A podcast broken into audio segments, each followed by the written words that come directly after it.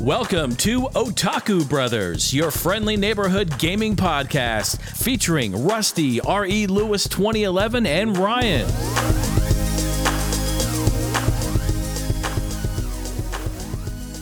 Hello, everyone, and welcome to episode two of Otaku Brothers.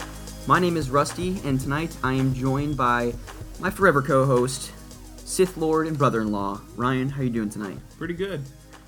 Good deal. Well, last episode I uh, released uh, a little late last week, and so far the reception has actually been very positive, both on my personal Facebook and Twitter. I've been getting a lot of great feedback from people, and even on my YouTube channel, I released a video kind of detailing what the podcast was going to be about, and a lot of great um, reception so far. So thank you all that have um, you know commented and reached out to me. I really do appreciate it. And uh, we're on iTunes now. As of last night, we have successfully published, and we are on the, the iTunes. We have transitioned. Yes, we have made it to the big leagues, folks. So you can find us on iTunes, and we are also on Podbean. Both uh, you can download the apps on your phone, whether it be the the podcast app or Podbean. You can get both for free on the App Store. So want to just encourage that easy access on all of your mobile devices. But we have a packed agenda for tonight. We are going to be doing a completely Star Wars themed episode. So if you're not oh, a Star yeah you're not a Star Wars fan, I, I apologize in advance. But first off, we're going to kick it off with the games we've been playing recently. Then we are going to get into our favorite Star Wars video games, talking about our favorite Star Wars characters. Whether or not we'd go to the light or dark side, Ryan's going to be going to the dark side, if you can't tell from the, the intro to the show. And then we're going to kind of do a deep dive into Star Wars movies. So we're going to break down ranking all of the movies, our first experiences watching them, and then full disclosure, you've been warned. We will be breaking down The Last Jedi. As soon as we start talking about it, we are going to be spoiling major plot points. So if you have not seen The Last Jedi, again, you've been warned. But or all Star Wars movies because we're gonna yeah that's talk true. about all plot points. But if you haven't seen the Last Jedi at this point, I mean we're like yeah exactly Luke. but um yeah if you haven't seen the Last Jedi at this point, clearly you, you you're not a real Star Wars fan. So shots fired. But we just had to kind of put that out there and let everyone know that we will be spoiling it. So without further ado, let's kind of kick it off uh, with the agenda tonight. So Ryan, what games have you been playing recently? So I've been pretty busy with supplier trips and things. So my uh, my time to play video games has been less than adequate. Um, okay. Unfortunately, but I I put about uh, maybe 15 hours into both Bloodborne and Dark Souls. Which uh, no, which Dark Souls are you playing? Dark Souls three. Okay.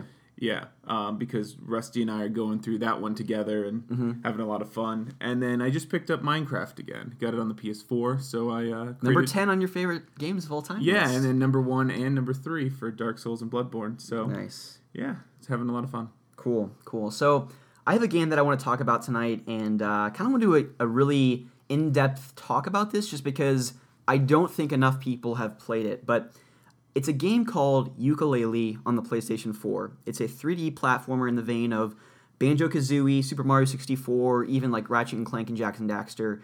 Uh, but what's really interesting about this game is that it was originally funded on Kickstarter. So this was a project that was started by six um, former Rare employees. So Rare being the developer for games like Donkey Kong 64, GoldenEye, Perfect Dark, all of those um, you know classic games in the N64 era. Um, and even later on, you had games like um, uh, Banjo Kazooie Nuts and Bolts, um, Weirdo Kinect games that they got into, and uh, Perfect Dark uh, Zero on the Xbox 360. All that, all those games, but What's really interesting is they originally asked for about 250 grand, and within like two weeks, they had um, received three million dollars for this game. Wow. So it was immediately funded. They bumped the production team up to about 15 people, and basically, you control this little lizard guy, and you have a little companion on your head who's like a little purple bat. So it's very similar to Banjo Kazooie, and and again, I need to kind of um, say that this is a spiritual successor to Banjo Kazooie, uh, the N64 platformer. So it has many similarities to that game structurally. So from the the opening uh, title screen, uh, the selection menu, it is almost cut and paste a reflection of Banjo Kazooie. So right then, it was just for me um, nostalgia overload. Just seeing that title screen, I was like immediately, you know, sent back to when I originally was playing Banjo Kazooie. But there's also Um, just a lot of similarities from the way the game plays and controls. So I just kind of want to dig into some of those, you know, kind of components to, so people can kind of understand um, how the game plays. So first of all, it looks beautiful. I think it's one of the most beautiful platformers I've played in many, many years. Um, and the music, the music, all I need to say is Grant Kirkhope. So for most, that game name probably will render crickets. But for anyone that enjoyed anyone that enjoyed the N64 great games like GoldenEye Perfect Dark, Donkey Kong 64, Banjo Kazooie, Banjo Tooie, he composed the soundtracks to all of those games, and he returns for this game as well. And he composed the soundtrack, and and while I doesn't really hold a candle to you know Perfect Dark and Banjo Kazooie and those games, um, it certainly um, has some memorable tunes, and a lot of the, the songs almost sound exactly like they were in Banjo Kazooie. Um, so, in that regard, it's it's great. I, I love the music. It looks beautiful. You basically the main theme of the game is in the very beginning. Yooka and Laylee, so Yooka is the little lizard guy, and Laylee is his little bat friend. They're like sunbathing, just kind of casually hanging out, and the weird villain who has a striking resemblance to Gru from the Despicable Me movies.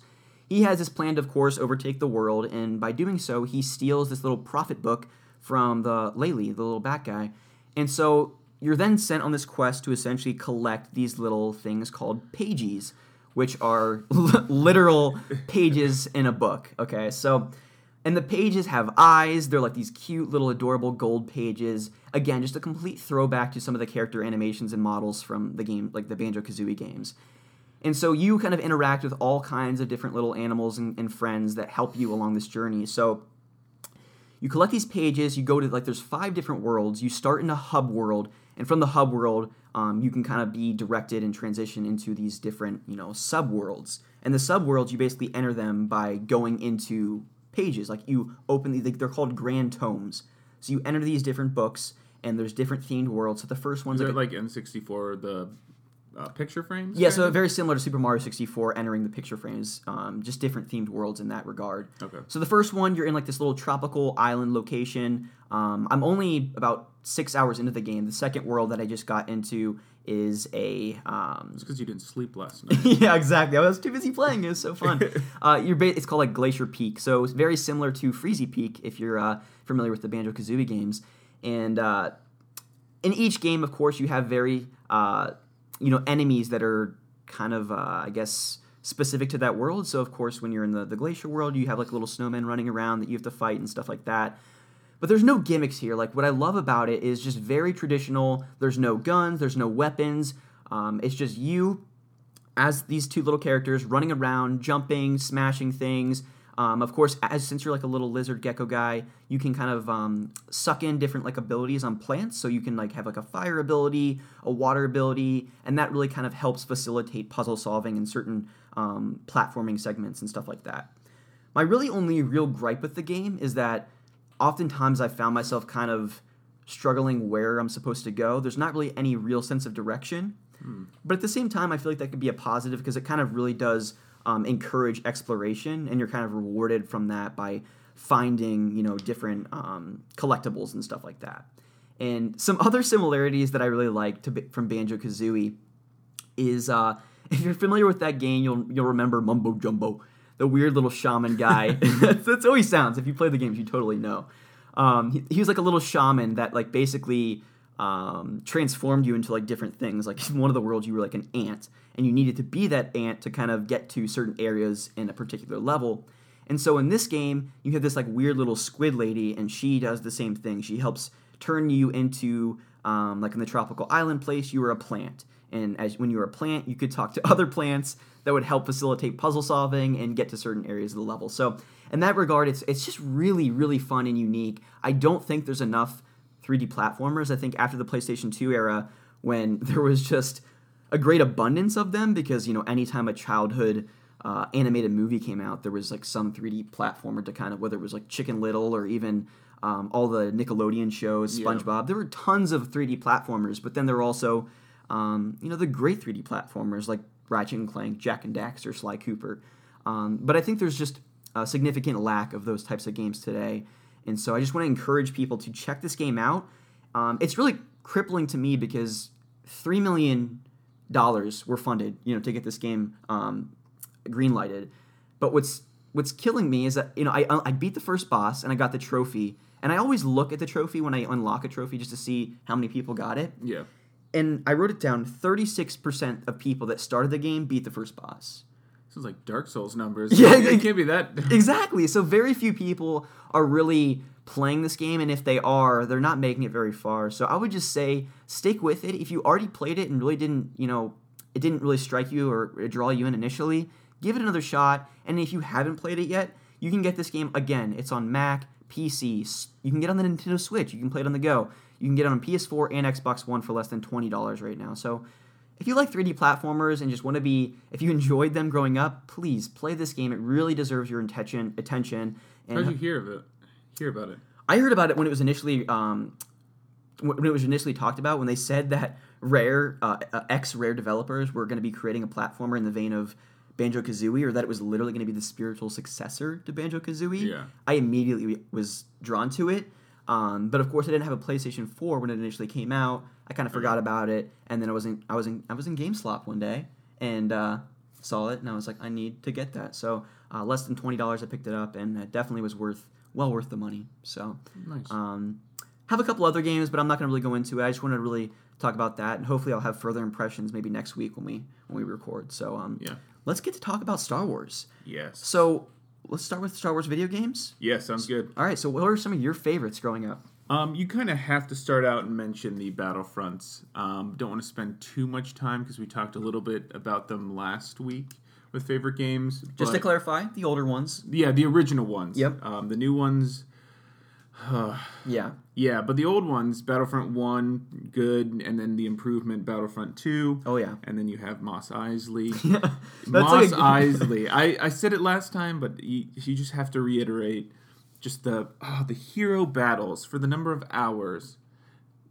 So many hours. Literal literally dozens for me. I mean maybe maybe even 100 i don't even know. It was crazy. The amount easily of, 100 hours the amount of sleepovers that i had with with my buddies just endlessly simming that level just nonstop, yeah. nonstop. I have found that you can collide two Wookiee rockets, so two of your friends colliding those rockets in midair. Really interesting. It took us about forty-five minutes, but we got there. Man, I, w- I wish I still had that kind of time in my life that I could just sit there and try and collide two Wookiee bullets from Chewie's uh, blaster. Yeah, me too. Yeah, me too. Don't we all? Responsibility sucks. Yeah. Um, so then after that, it get into the uh, Force Unleashed. Um, they didn't. I really like the dive into the Force because uh, they couldn't really do it in a lot of the movies. Mm-hmm. Um, I mean, back in the days in the '70s, you couldn't just for technology's sake, and now it would kind of un make it uneven with lightsaber fights and all the Force. I mean, they do lightning.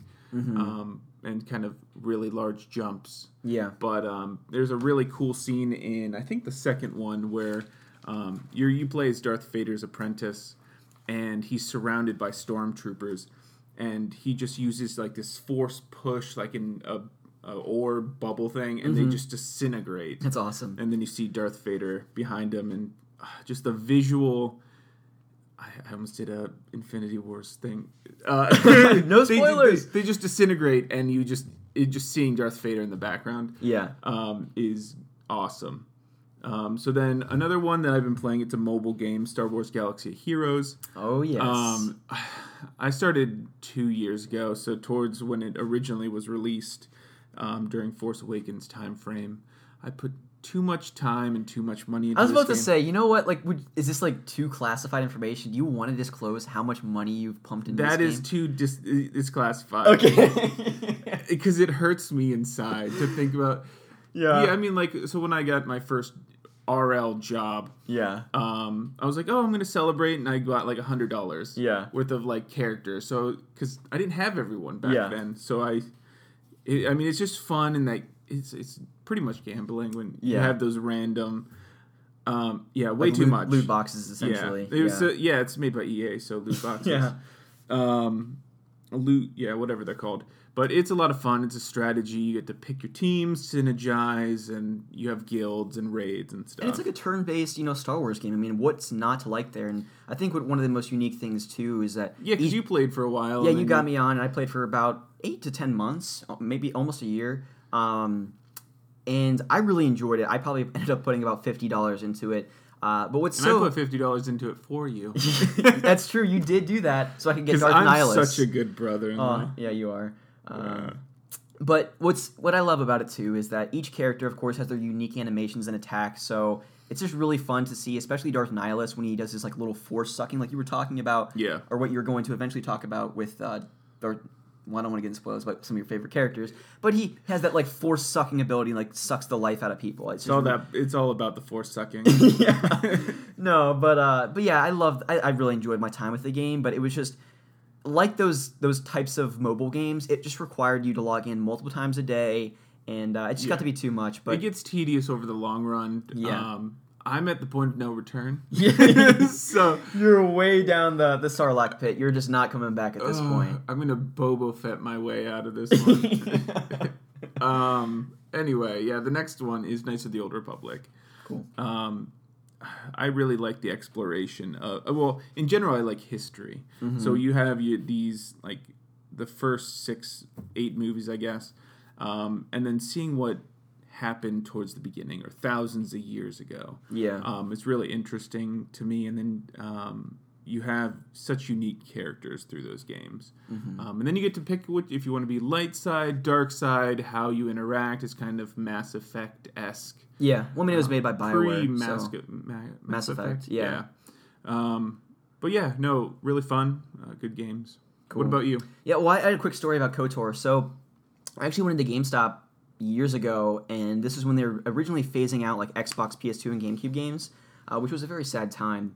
And this this young boy was there with his mom, and they were ahead of me in line, and, and he had a, just a bag just stocked to the brim full of original Xbox games, and of course the GameStop employee told him that they were no longer accepting trade-ins for, for those types of games, and and so I asked him, I was like, hey, would you guys mind if I just kind of quickly look through the bag, and if there's any games, I'll, I'll pay you guys cash right here. And they said, Do you do that in the store or behind the store, Yeah. like a shady transaction? yeah, the guy, no, the guy was like, go for it, yeah, because we can't accept them, and we'll give you guys pennies. We'll strip the, the case, throw it away, and put the disc on the shelf anyways. So uh, they didn't say that, but that's probably what they would have Yeah, done. probably. thrown away the cases. But um, so I asked him if I could, you know, look through the bag, and I did, and I saw KOTOR one and two, and I asked them, I was like, what are you guys looking for these two games here? And the mom was like, uh, yeah, gosh, they're such old games. Five dollars for the both of them? Man, I threw five dollars at that lady faster than I, you know. Yeah, so I got the, I got both the games for five bucks, and uh, I haven't played either of them, and it's been like five years. So nice, good on kind me. of how I did the first Kingdom Hearts on Expo or on Oh, PS3. PS3. Yeah, Yeah, but um, fun story there. Definitely looking forward to jumping into both of those games at some point in the, the future. But some games that I love, uh, you know, everyone's played Battlefront and things like that, but I kind of wanted to talk about some of the maybe the less talked about games. Um, the first one being a game I mentioned last podcast is Shadows of the Empire on the N64. You play as Dash Rendar himself, and he plays very similar to like a Han Solo like character. So it's basically like a third person sh- action shooter game, and uh, you traverse the world. It's a little janky nowadays. It's kind of hard to go back to. Um, but for the memories I have watching my uncle play it growing up, it's it's just a fun game to kind of go back to every now and again. Um, and Dash Rendar, that name. what a name, man! What a name. Uh, episode one Racer on the N64, also available on Dreamcast. How could you not mention that game? Um, I know you played it on PC back in the day. I did. Um, I, I love customizing my pod. I think I ended Don't up. we all love customizing our pod? Yeah, that sentence. No, oh god. I ended up rage quitting because I cut. Well, as a kid, you definitely interpret different stats differently. So I think I maxed out the stat that I didn't matter at all, mm-hmm.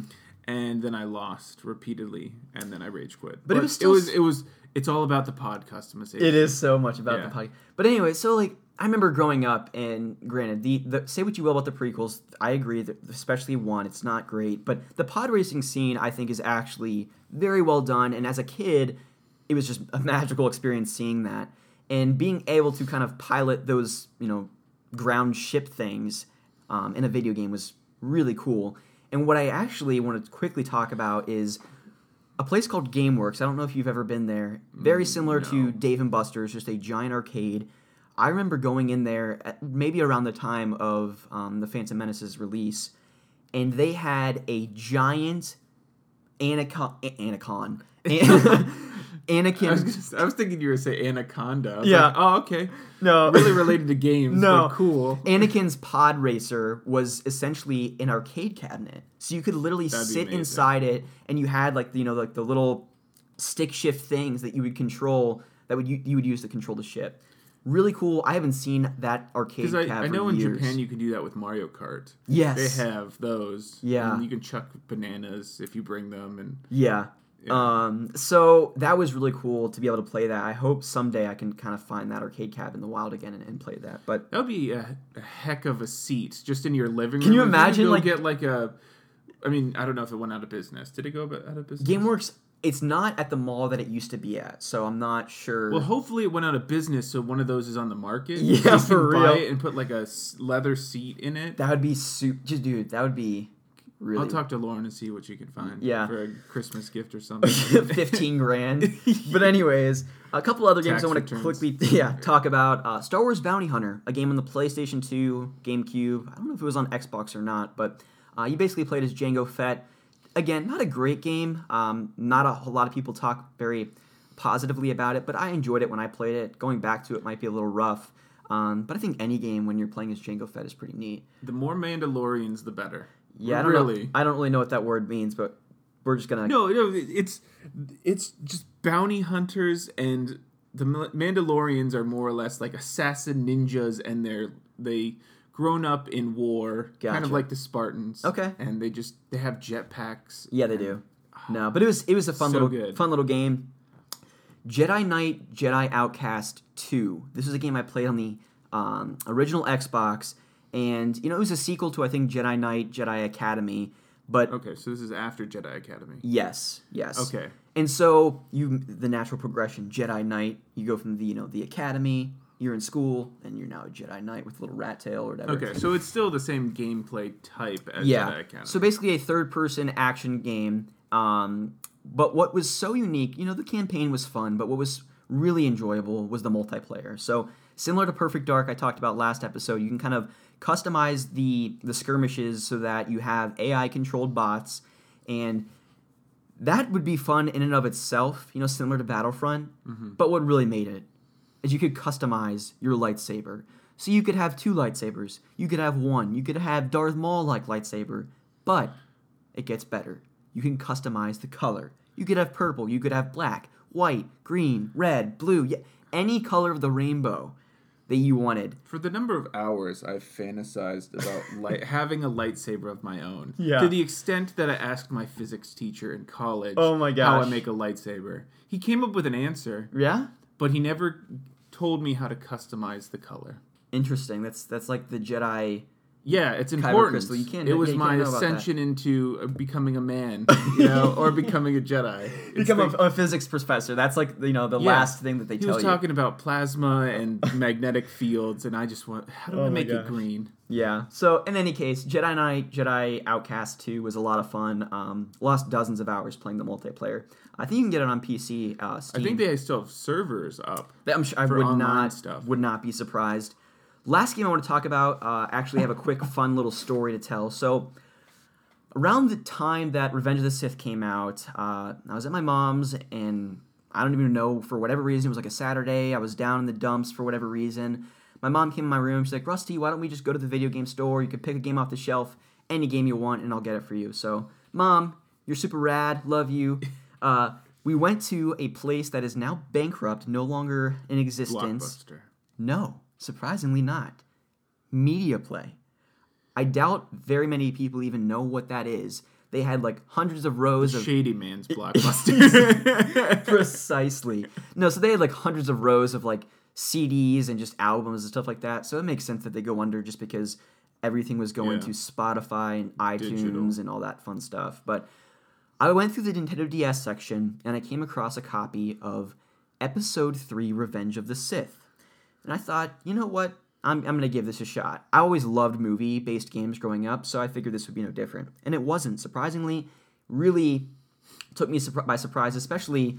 Um, you know the the PS2 Xbox counterpart is actually a fun game too, but it's it's more of a third third person action based game um, where you of course control like Anakin and Obi Wan. There was also a um, a fighter like a a 2D or no, it was like a 3D fighter arena multiplayer game component to that game Oh. too, which was fun. But the DS game is what I want to talk about specifically. It was basically an old school Super Nintendo like beat 'em up game, similar to like The Simpsons Arcade or you know Teenage Mutant Ninja Turtles. Think of it like that. Um, of course, you played as Anakin and Obi Wan, playing through the story of uh, Revenge of the Sith. But what was really unique about this game is that it was RPG like in the fact that you could upgrade certain attributes to your characters. So whether it was like force abilities, throwing your lightsaber, things like that, you kind of enhance your attributes as you progress through the game. So it was really unique in that sense that it had like this RPG kind of mechanic to it. Um, and man, I'd, I'd really encourage people if you have not played it, try and seek out a copy. It's actually really fun. But it's rated M because you have to go to the Jedi Council at the end as Anakin. Actually, I kid you not. Now that you say How that, horrible. I feel like there's like a little sprite conversation because, of course, once Anakin does decide to turn, he has you know he has his cloak over his head. yeah. I think I remember the scene. There's like a little boy in the game, you know, and he asked like, "Mr. Skywalker," you know, like, of course you don't hear his voice. It's all text. Yeah. Because there's no like voice acting in the game. But it's funny you mentioned that. I think that's actually Just is. imagine, you know how people complained about Doom and stuff. Yeah. Imagine if it's a s like a you go into a Star Wars game, you're like, oh, it's cool. It's I mean, maybe it'll be violent. That's why it's M. Yeah. And then it's just this entire like level of you going through the Jedi Council. Oh boy, nah. that So- would be dark. Someone would complain. Probably, but uh, but a fun little game. You can actually get on the Game Boy Advance as well. It plays plays very similarly, but I think the DS is definitely the superior version. Probably get it for like less than ten dollars these days, but definitely check out Episode Three: Revenge of the Sith on DS. Um, you want to talk about our favorite Star Wars characters? Yeah, sure. Go for it, man. All right. So my favorite Star Wars character, um, he's not like a white bread character, kind of like Luke Skywalker, Obi Wan. So the characters that I'm gonna choose. most likely, um, it's. I mean, coming off my favorite game being Bloodborne was super dark and not the friendliest of things. Obviously, my characters aren't going to be the happiest. So I really like like General Grievous. Um, his character design is amazing. Mm-hmm. I don't think he got enough screen time because a lot of his action and scenes were covered in the Clone Wars uh, cartoon, Mm-hmm. which is worth seeing. It's like an hour and a half. Um, you won't regret it. Um, I really like Darth Maul. Once again, I don't think he got enough screen time. No. They should have kept him alive as did you ever watch that YouTube video where they like this guy he remade the first three plots? No, I don't As- think so. Yeah, it's like if Star Wars episode 1, 2 and 3 were good. okay. Not to like crap on Star Wars the first 3 episodes on a Star Most Wars- people do. You're not yeah. alone. Okay, so this is worth he storyboards the first 3 episodes and it's worth worth watching in order. Okay. Um, but they give Darth Maul because I mean he kills his master, right? Mm-hmm. yeah. Um, so they make him one of the lead antagonists throughout, Interesting. and it, there's a fighting. I mean, you have that tension throughout. How neat would it have been if Episode Three: Revenge of the Sith was Anakin striking down Darth Maul to kind of claim the throne as Em- Emperor Palpatine's apprentice or something like that? Yeah, Because imagine that battle, like between Maul and, and hardcore Anakin. That would have been really neat. yeah. Just Maul and anyone. Anything. I mean, he's so great. Because I think they used Maul as like an assassin because he was more or less tortured by uh, Darth Sidious the entire time. Which you never saw, which would have been. Ah, yeah, there was just so much potential there. Yeah. Um, but my favorite character, just for his uniqueness, um, is Darth Nihilus. His mask is amazing, and Star Wars is really defined, and I mean, I guess a lot of things are defined by their masks. Yeah. So you have Darth Vader, uh, probably, I mean, not the most iconic, but one of the most iconic people Yeah. in all of movies. Yeah. Um, you have like the Spartan helmet in RL.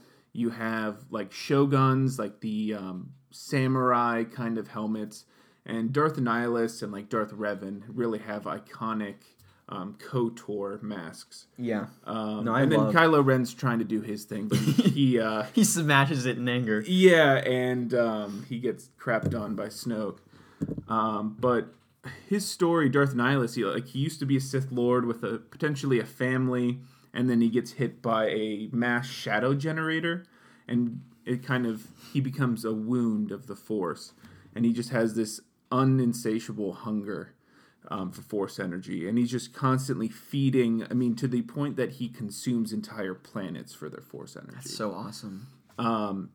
it's I just how crazy that is.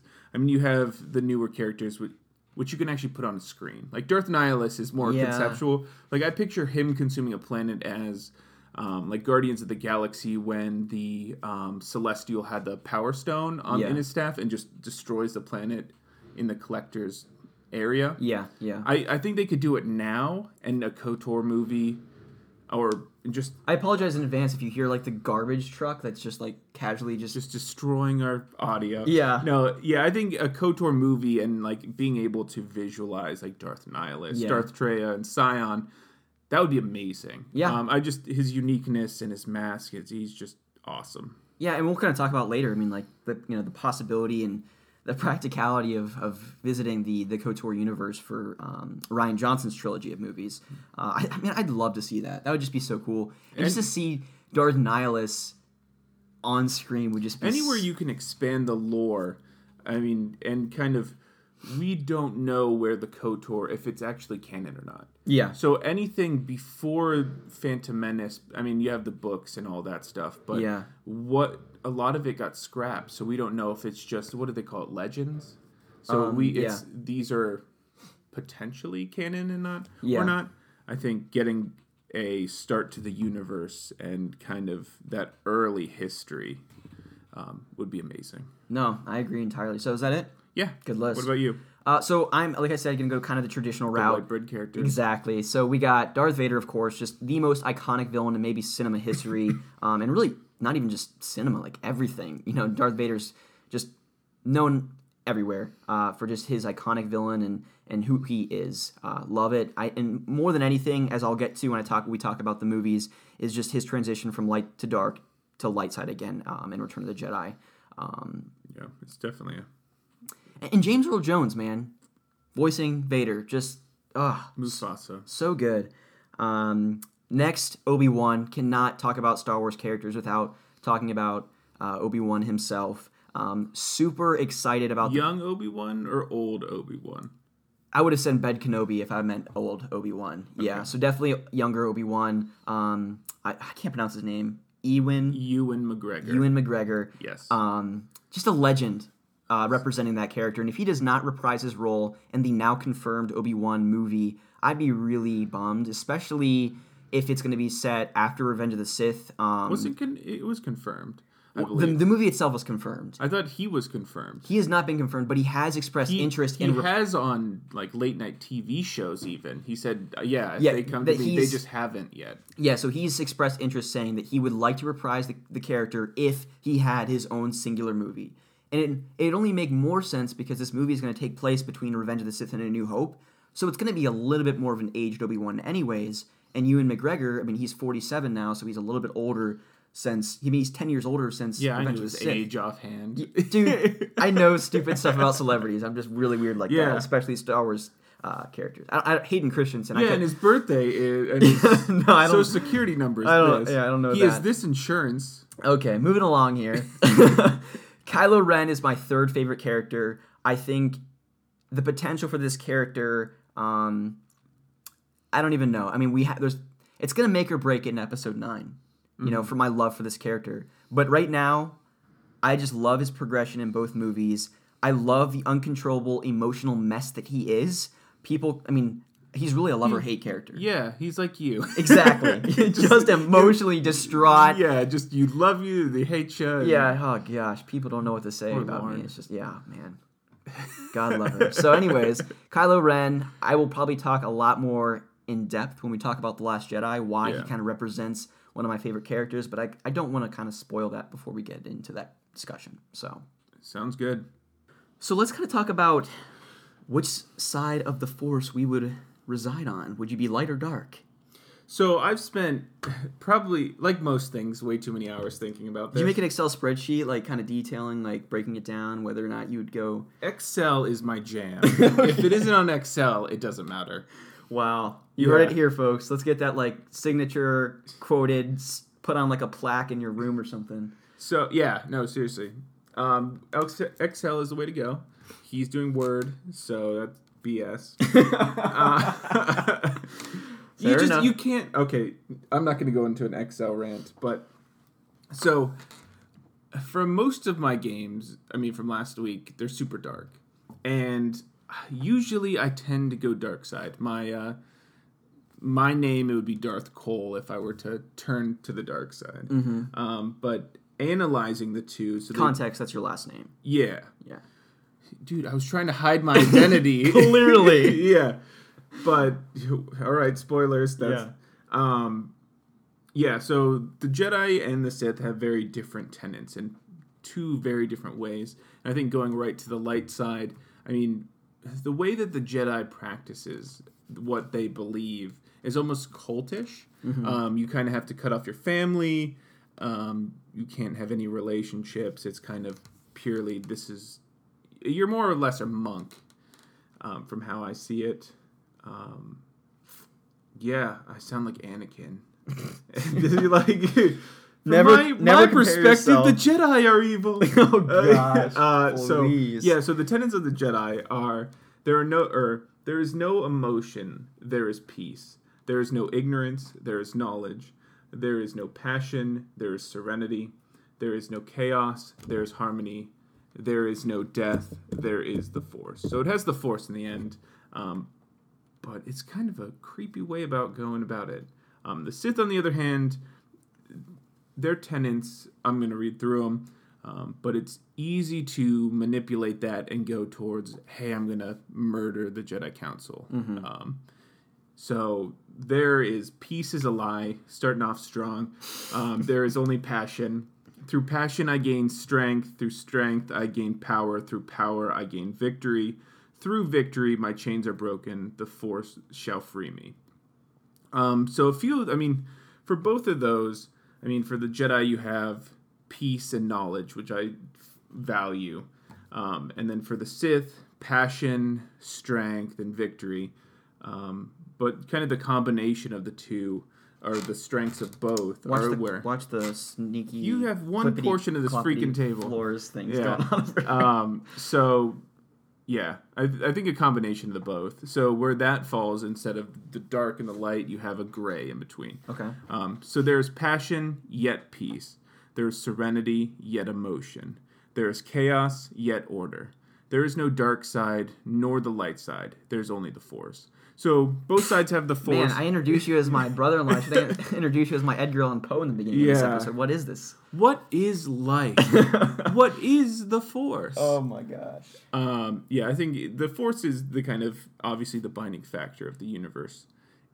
Wow, that sounds Clearly, Um, but it's the combination of both the good of both of the two tenants Mm-hmm. um, in creating the in between.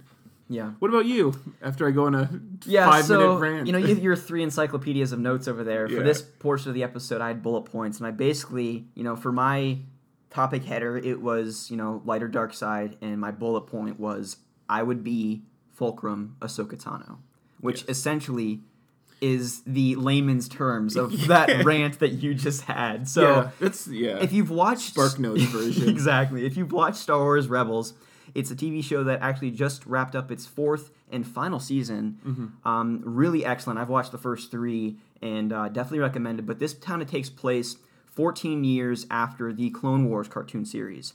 So in the Clone Wars, Ahsoka uh, Tano was Anakin's, you know, Padawan little apprentice, and after he, of course, turns to the dark side and becomes Darth Vader, she kind of becomes this kind of rogue agent of the Force. I would say is kind of probably the best way to kind of explain her role in the series. Um, she, of course, becomes a kind of a prominent role in the Rebels series. And what I love about her, and she was actually a playable character on Star Wars Galaxy of Heroes. and she was OP she is for her time. She's my favorite character in the game, uh, at least when I played it. But in any case, she has these two white lightsabers that are just so cool looking. And I don't want to go into too many spoilers, but her confrontation with Vader in Rebels is really special. Especially just a moment a moment that they share is just the dialogue between them is really cool. So if you haven't watched rebels definitely check that out. But at least for coming back to the topic of discussion for me personally if i was a force user you know in the star wars universe i think i'd be somewhere in the middle because I wouldn't be like murdering little kids in like a training room, you know, in the Jedi Which Council. is surprising. Yeah, That's think? actually where I see you go. Okay, wow, okay, good. I'm glad uh making great impressions. You met you let me marry your sister. Yeah, I must have missed that one when I Yeah, called my friend to get a It's a glaring uh, Yeah. uh, miss there. But any case, It's the potential that you can't see. It's just I could only see the past stuff that you had done. On But speaking check. of marriage, I also wouldn't be a Jedi because there's like you can't have any kind of emotion or wife or love interest, significant other, or anything. you like sound like a serial killer on that side too. oh gosh. like with no emotion and Yeah. like cut off all per- ties. Yeah. But I think one of you'd also have to have a white lightsaber because that they just look look amazing. They look so I think it was Force Unleashed, the first one, or Yeah. the, I mean maybe the second one as well, where you could get a black and I think it was outlined by white. Mm-hmm. But like a black or white lightsaber just look amazing. Yeah, no, I agree So entirely. I don't know if it's. I think it's so like the red lightsaber is they. It's a synthetic kind of. The dark side pours their hate into this crystal and turns it red. Oh, okay. The Jedi they go to planets and they go into these caves and it's kind of their making your lightsaber for the first time is your ascension into becoming a Jedi.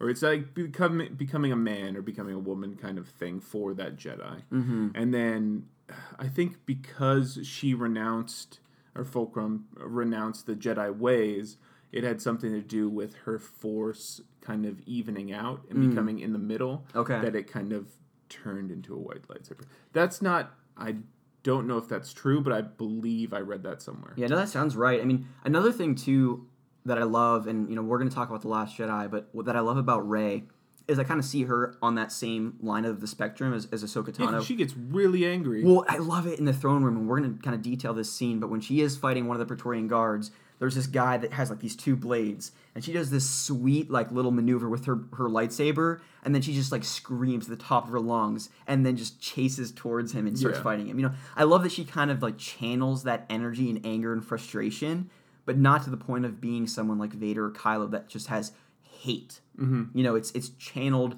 It's it has a purpose, yeah. and I and I like that. So that's why She I uses love. the same like form Yeah. as the not the more like dark side users, the more attack. And she think- kinda was holds it form six or seven? Yeah, nine and a half actually is what I read. Yeah. You're talking gibberish at this point, but I love you how. don't you don't research the No, forms I- of dark or lightsaber fighting? No, I don't. Okay, I, I oh my gosh, we're continuing to lose credibility here, or or It's a- gain. to some, we might be gaining credibility. We we, we research lightsaber handling. People are figuring out where the off button is. Which is a talent all of its own. Yeah, uh, It's a form. I think we've pretty much driven this point into the ground. Any other you know topics of discussion here about light and dark side? No, no, just sitting somewhere in the middle. All right. Happy medium, yin and yang in it. Oh my gosh, I can't take it anymore. Okay, We've gone off the deep end. So on to um, ranking our movies. Yeah, let's do it. Hey, folks, this is that time in the podcast where we invite all of you to give your sensitive ears a break from our seemingly endless babbling. Some call it an intermission, we call it a lull in audio. Be back shortly. All right, so now we are going to get into the thick of the Star Wars movies. So, first, we're going to talk about our first experiences watching the movies. We're going to rank uh, all of them, excluding Rogue One, right? Yeah, that's correct. and then we are going to really do a detailed analysis of The Last Jedi, kind of our thoughts, breaking down what we like about it, what we don't like, and kind of our hopes for episode 9. And then really we're going to talk about the future of Star Wars movies and kind of where we see the series going, what uh, Rian Johnson has planned for uh, his trilogy, and all of that fun stuff. But without further ado, why don't you talk about kind of your first experiences watching the original trilogy, I assume? Yeah, so it's kind of a blur as a as a little kid. I don't know when I saw the original three. I just remember I saw the the '70s versions first. Um, so then, kind of my first experiences with that were um, fighting with sticks in the woods. Um, obviously, a parent's nightmare seeing kid neighborhood kids running around with sticks hitting each other, um, claiming to be Obi Wan and Darth Vader. Um, definitely what happened though. Um, yeah, stitches were involved. There's no other way. There's Yeah. no other way. it was a lot of fun. So, and then after that, I saw the Phantom Menace. So when the prequels started coming out, um, and that's when we kind of got into that pod racing game on the computer. Um, that was it was just a lot of fun to see Annie as a little kid, and then progress into Clone Wars as a teen as I grew up and got into my teen years. Um, yeah, I I never looked like Anakin Skywalker, nor got an Amidala. You didn't have one of those rat tails hanging from the side of your head. I never rode pigs in bad CGI or yeah. Um, so with the second movie, I think that's when the first Battlefront came out because they had the Battle of Geonosis and you had the Geonosians when you got those like little bubble look guns. Um, and then it kind of transitioned into the final movie to come out was the Revenge of the Sith. And um, my dog back in the day, she used to follow me around. And I remember just pretending that I was Imperial marching around my house with my dog being a clone trooper. Um, obviously, better circumstances than what happened in the end of that scene, but um, yeah, I really loved the Imperial march into the Jedi um, Council Awesome. area. What about you? So my first experience is similar to you. I cannot really recollect a particular moment where I sat down and watched A New Hope or anything like that. What I do remember though is we had the VHS box set that basically had half of Vader's mask on it. It was like blue, and then each of the VHS tapes. So Vader was on A New Hope. Um, there were stormtroopers, and there was a stormtrooper mask on the um, Empire with these, you know, these AT-ATs at, in Hoth. You know, like that scene Yeah. was on the bottom of the VHS tape. And then the third um, had Puppet Yoda, and then there was uh, there was like on the bottom of the VHS tape, you was it was Vader and and Luke fighting in the Emperor's throne room. I miss VHS tapes. And all Um, So do I, and I'm sure there's so many people listening that can remember that box set because it's kind of like very memorable. I know for for my friends um, specifically, all had that that set, and I think it's actually a pretty um, highly desired thing on like eBay. Oh, I'm sure for collectors. Yeah, for sure. And I think there there are multiple versions because you know there was the the theatrical releases, then there were the remastered versions. And you got Star Wars Christmas. oh gosh, don't talk about the, the holiday special. But um, Yeah. but yeah, so those were kind of like my memories watching them. I, I must have been at least I was probably around four when I first started watching those, four or five, because my, my parents were still married. My parents got married or divorced when I was five, so that was definitely they were together when I first started watching those. So I had to have been at least four or five. Um, and then I remember distinctly going into the theater and watching Phantom Menace. I went with my dad, my sister, my my childhood friend, and his dad, and we actually sat on opposite sides of the theater. But I remember at the end, um, my buddy crying when Qui Gon died. Aw. But um, Attack of the Clones, I also remember seeing in theaters, and then Revenge of the Sith, I remember seeing it like opening, not opening night, but opening weekend with my cousin. We went You to. up? I did not. No, I uh, I got a box of hot tamales though. I do remember that, and uh, we Hmm. sat down in the theater, and I was royally di- uh, disappointed. Uh, Really? When I watched as a kid, I Revenge of was. Um, but as we're gonna get to here in a second when we rank our movies, having watched it years later, it's actually very high on my list. People will probably be surprised where I place it. So, um, so where would you rank the Star Wars movies, uh, including, of course, For- Force Awakens? and Last Speaking about being disappointed with Revenge of the Sith, um, I put that as my first one. No. yeah. it's your favorite Star Wars movie of all yeah. time. Yeah. I mean, uh, in the first eight, like the major ones. Yeah. What What is your problem with that? The eight people that listen to this podcast have unsubscribed, have clicked the no, dis- okay, no. If Oh you, my no, gosh. Everyone's gonna say Empire Strikes Back, and then Return of the Jedi, and then A New Hope. That's right? not my list, but, but That's a general. But- list. generally, it's Empire the Strikes great Back. majority of the people will say that, and I have a lot to say about that later on. So go ahead, keep going. Okay, so. Revenge of the Sith is my favorite. Um, there's just a lot of plot. Um, I think it's also because of the quality of the lightsaber fight, the final battle. You got General Grievous. Though I didn't list him as my favorite character, he's definitely up there. Um, I really like the dark side characters, and then you got the um, Emperor Palpatine with Dooku fight. Um, there's just a lot of good points you don't have so much of the mushy crap that um, the Clone Wars had with Yeah, all that. It's kind of let's kill her and get on with this. Okay. Um, and so the next one is Return of the Jedi. So kind of just like Okay, so it's not to rant into each one. Yeah. So Return of the Jedi is next, um, and then the next is Empire Strikes Back. okay. Um, surprisingly, I put the Return of the Jedi above that, and then you get New Hope, and then Force Awakens, and then Last Jedi, Phantom Menace, and then Attack of the Clones is last. Okay, that's uh, yeah, definitely some similarities between mine. Um, so my favorite Star Wars movie for the longest time was Empire, um, but I would say in the last two years, um, I've actually changed to Return of the Jedi, and Okay. I think the main thing, be, I mean, there's a lot of moments in that movie that I really enjoy, um, but most specifically, it's really just this internal struggle with Vader, and I love the scene when when Luke is you know basically in handcuffs and Vader's taking him to the Emperor, and Luke is basically talking to him, um, father and son moment, basically saying like, Father, I know the struggle within you. I know there's still good in you. I want to help pull that out of you and just how that all unfolds you know that final scene in the movie um I, I, it's it's really great i just love how luke was able to pull him back to the light side Yeah.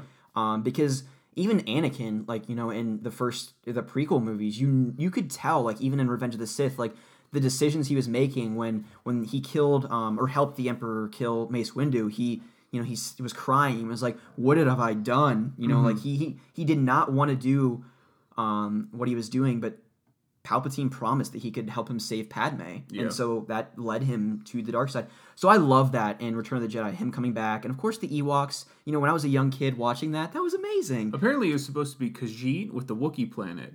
Oh, Um, really? but That was I- supposed to be the I final believe- battle? No, like the Ewoks. They were originally supposed to be the Wookiee planet, and that was supposed to be Kashyyyk. Oh, But I think he did it because of marketing purposes for Yeah. like toys and stuffed animals because they did so well with like R two D two, and those are kind of Yeah. that kind of things. That makes sense. No, I love the Ewoks, and even like the speeder bike scene when they're in the woods and on those like little uh, speeder bikes. Yeah, I love those things. Those things are really neat. Um, those traps were actually set up for them dealing with. It wasn't for like dealing with the clones and Mm-hmm. like the AT-ATs, but the Ewoks set up those traps to deal with one of the predators that eat Oh, those Ewoks on really? the planet. That's cool. Yeah. Um, so yeah, I think the Battle of Endor is great, but most specifically, it's that that final scene that Yeah. really kind of um, caps it for me. So going down the list, Empire Strikes Back is number two. Really? Yeah. Really? Yeah, Okay. Return of the Jedi, Empire Yeah. Strikes Back, Last Jedi Yeah. No, coming seriously. in at really? number three. Three. Revenge above, of the Revenge of the Sith, number four. above New Hope. A New Hope is five. Force Awakens is six. Phantom Menace is seven, and Attack of the Clones is eight. And I just want to say this real quick because like there's a lot of fanboys out there that I know either have already stopped the podcast or are moaning and groaning and like, oh, how could you put New Hope below Revenge of the Sith? That's what I'm Jedi?" doing over here. But you know what? I just want to talk about this real quick. You know what really grinds my gears and annoys me is all these people like on Rotten Tomatoes right now. The Yeah. it has a ninety percent, okay, from critics, yeah. but the audience has continued to say they hate it, and The Last Jedi right now has like a fifty percent on Rotten mm-hmm. Tomatoes Yeah. people that are watching these these newer movies, Force Awakens included, are watching them with Vaseline stained glasses. Can we just stop it? like, okay, was the were the original movies great? Oh my gosh, cinematic genius. He, Lucas created a world that will forever change everyone's lives, science fiction wise. Okay, Yeah. no one's gonna take that away. But I think there comes a point where we have to recognize that those movies are not the greatest movies ever made. No, I agree. And that the movies that come after, it's okay for them to be better. Now, if there's As as far as the like the prequels compared to the Last Jedi and Force Awakens, yes, night and day, night and day. like I will defend the original movies till the day I die over the prequels, okay? I but I do like Revenge of the Sith, but there are I can count on one hand the good things that were in Attack of the Clones and Phantom Menace combined. I can count on one hand. Darth Maul is like six or five of those. Yeah, he- exactly. I Darth gave you an extra finger to count Maul. Okay, but but it really just frustrates me that you know there's there's people going out there saying I'm never going to see a Star Wars movie again because of what Rian Johnson did or what J.J. Abrams did, and Star Wars is done forever. Hail to the original movies. Eh, you know, like people need to stop. I lit a torch after I saw it the first time. Yeah, like I think people just need to calm down and enjoy the movies for what they are. Okay, Star Wars is not a religion, people. It's Actually, not. no, no, no. It's actually Stop. one of the largest religions in Australia. Okay, well, so back Uh, off. I, I love my I, Jediism. I love my Aussies, but you know what? People need to just take a step back, take a deep breath, go to the movies, be entertained, and calm the heck down. Well, I think the people who hate Star Wars movies the most are Star Wars fans. You know that? Can we quote that? Can we like put that somewhere? Like that could be the subtitle of this. seriously, like it just it really frustrates me that people are like forcing themselves, not even forcing themselves, but just the hate that people are throwing towards these movies is just Well, I, I, unwarranted. I think. yeah, I mean, transitioning into the Last Jedi because Rusty's rant on the Last Jedi. Yeah, I, yeah. So, like the first time I saw it, actually, my boss, we were in the middle of a meeting, and he said, "Hey, you want my Star Wars tickets to the Last Jedi? My uh, kid had something come up." Because you and I were going to see it Sunday, and that was going to be your first showing. Yeah, but then you went with freaking Lauren. Well, because okay, clearly I'm gonna go Whoa. see the movie with my wife opening night. We're nerd casting here, Okay. and you freaking blew me off. Yeah, I'll see it and spoil it for myself before I see it with you. I, I think I, was crushed. I think Lauren would have divorced me if I saw Star Wars without her. And I'm going to divorce you from this podcast.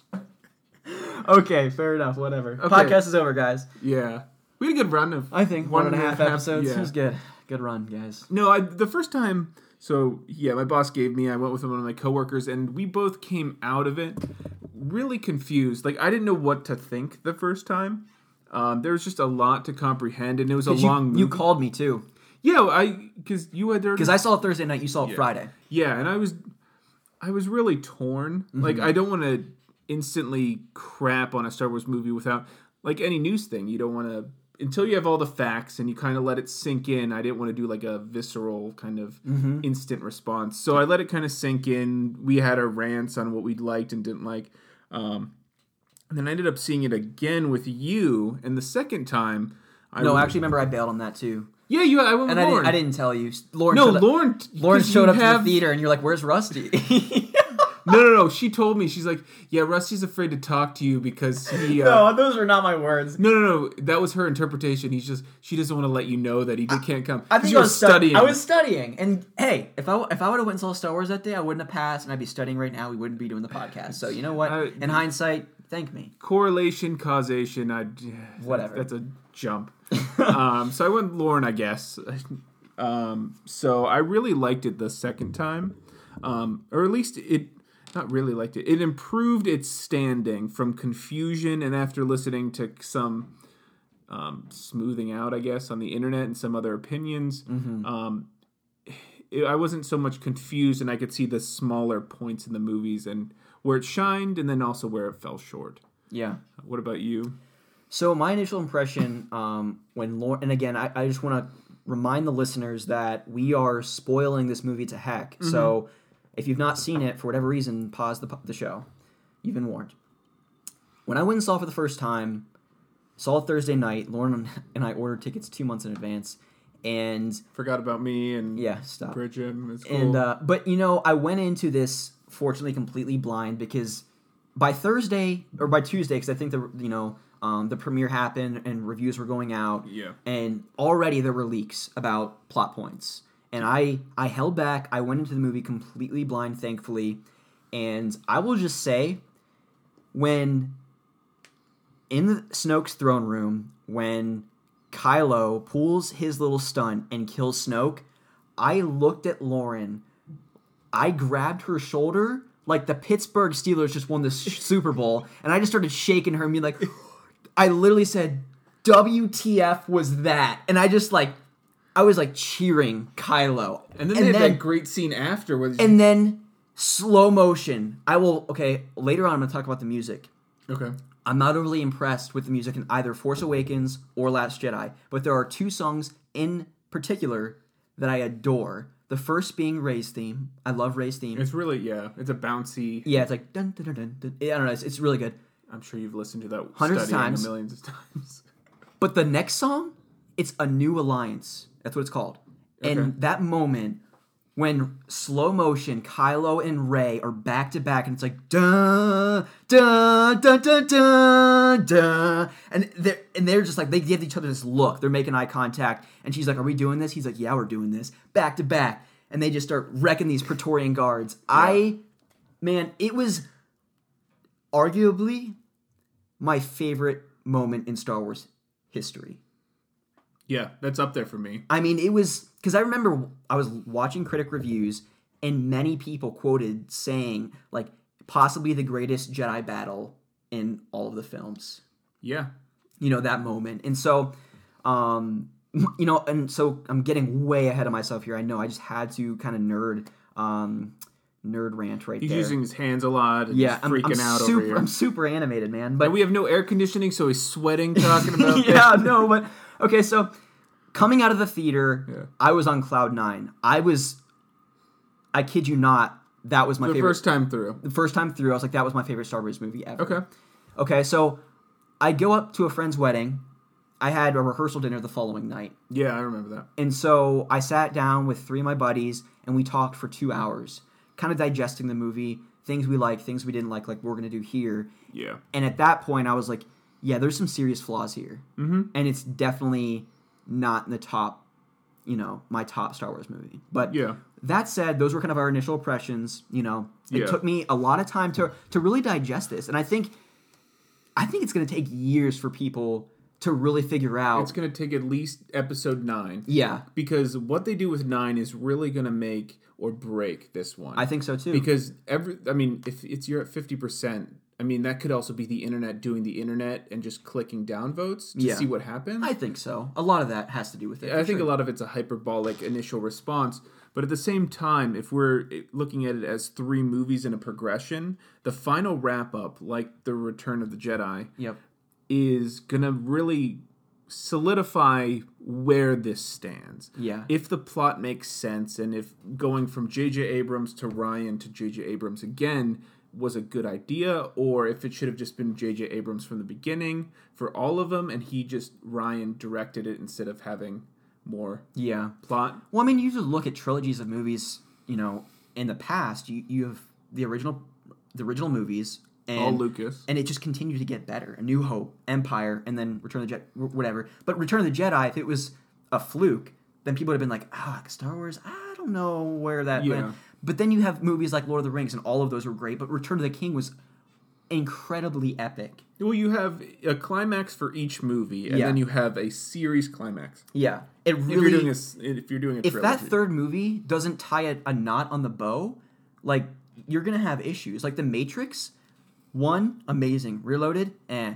Revelations, oh my gosh, what? I don't even know. Let's not even speak about the, the second two movies. You know, Yeah. so the third movie really is pivotal to that trilogy. So episode nine, we'll talk about it later, but it'll be interesting to see where J.J. Abrams takes it in the fan reception. I mean, even going back to last episode where we were talking about Uncharted. Mm-hmm. I mean, granted, there's four games, but at the same time, it's the same concept of if you're you have those kind of climaxes for each game. You have the final wrap up, but that end kind of how they solidify everything and how they send the audience off into whatever happens next with like Rian's new series or just off out of the theater. You want them to be in awe. yeah, Um, so it's it's really gonna it's gonna be interesting to see what JJ does. Yep. So with that said, we kind of you know have our initial impressions. Let's get into our greatest likes of the movie. You know, the things we thought worked best in Last Jedi. So what would you say are some of yours? I think Poe was one of the greatest. Uh, his character development was one of the greatest parts of this movie. I agree. Um, so Poe in Force Awakens, well, I mean, you didn't really see much of his character. You just knew that he was a pilot. He was really good. You had a few scenes. He had a cool jacket.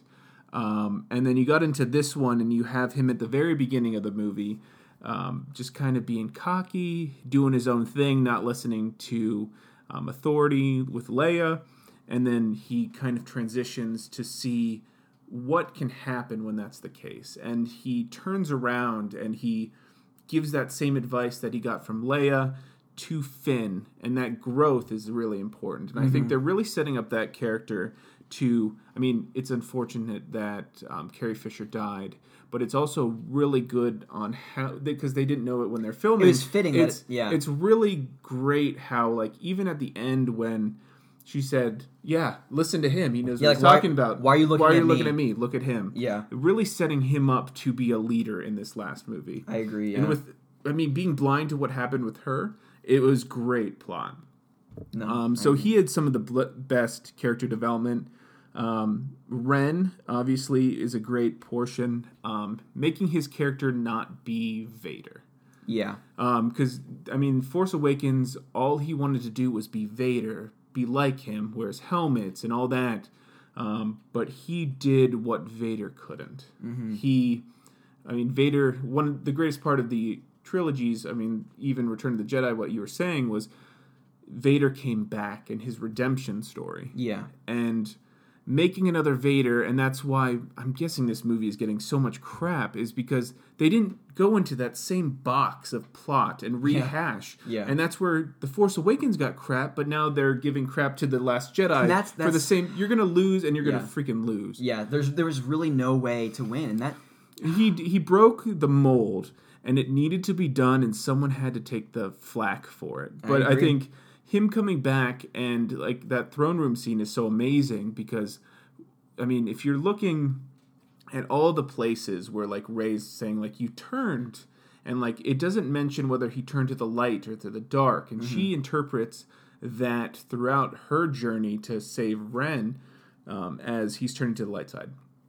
And it's basically he turned fully to the dark side um, so seeing that transition of him being a different, better Vader, what Vader and the Empire wanted, or the Emperor wanted Vader to be. Mm-hmm. Um, so it's just the change of the pattern of these movies was great. yeah, So then also the imagery and the visuals.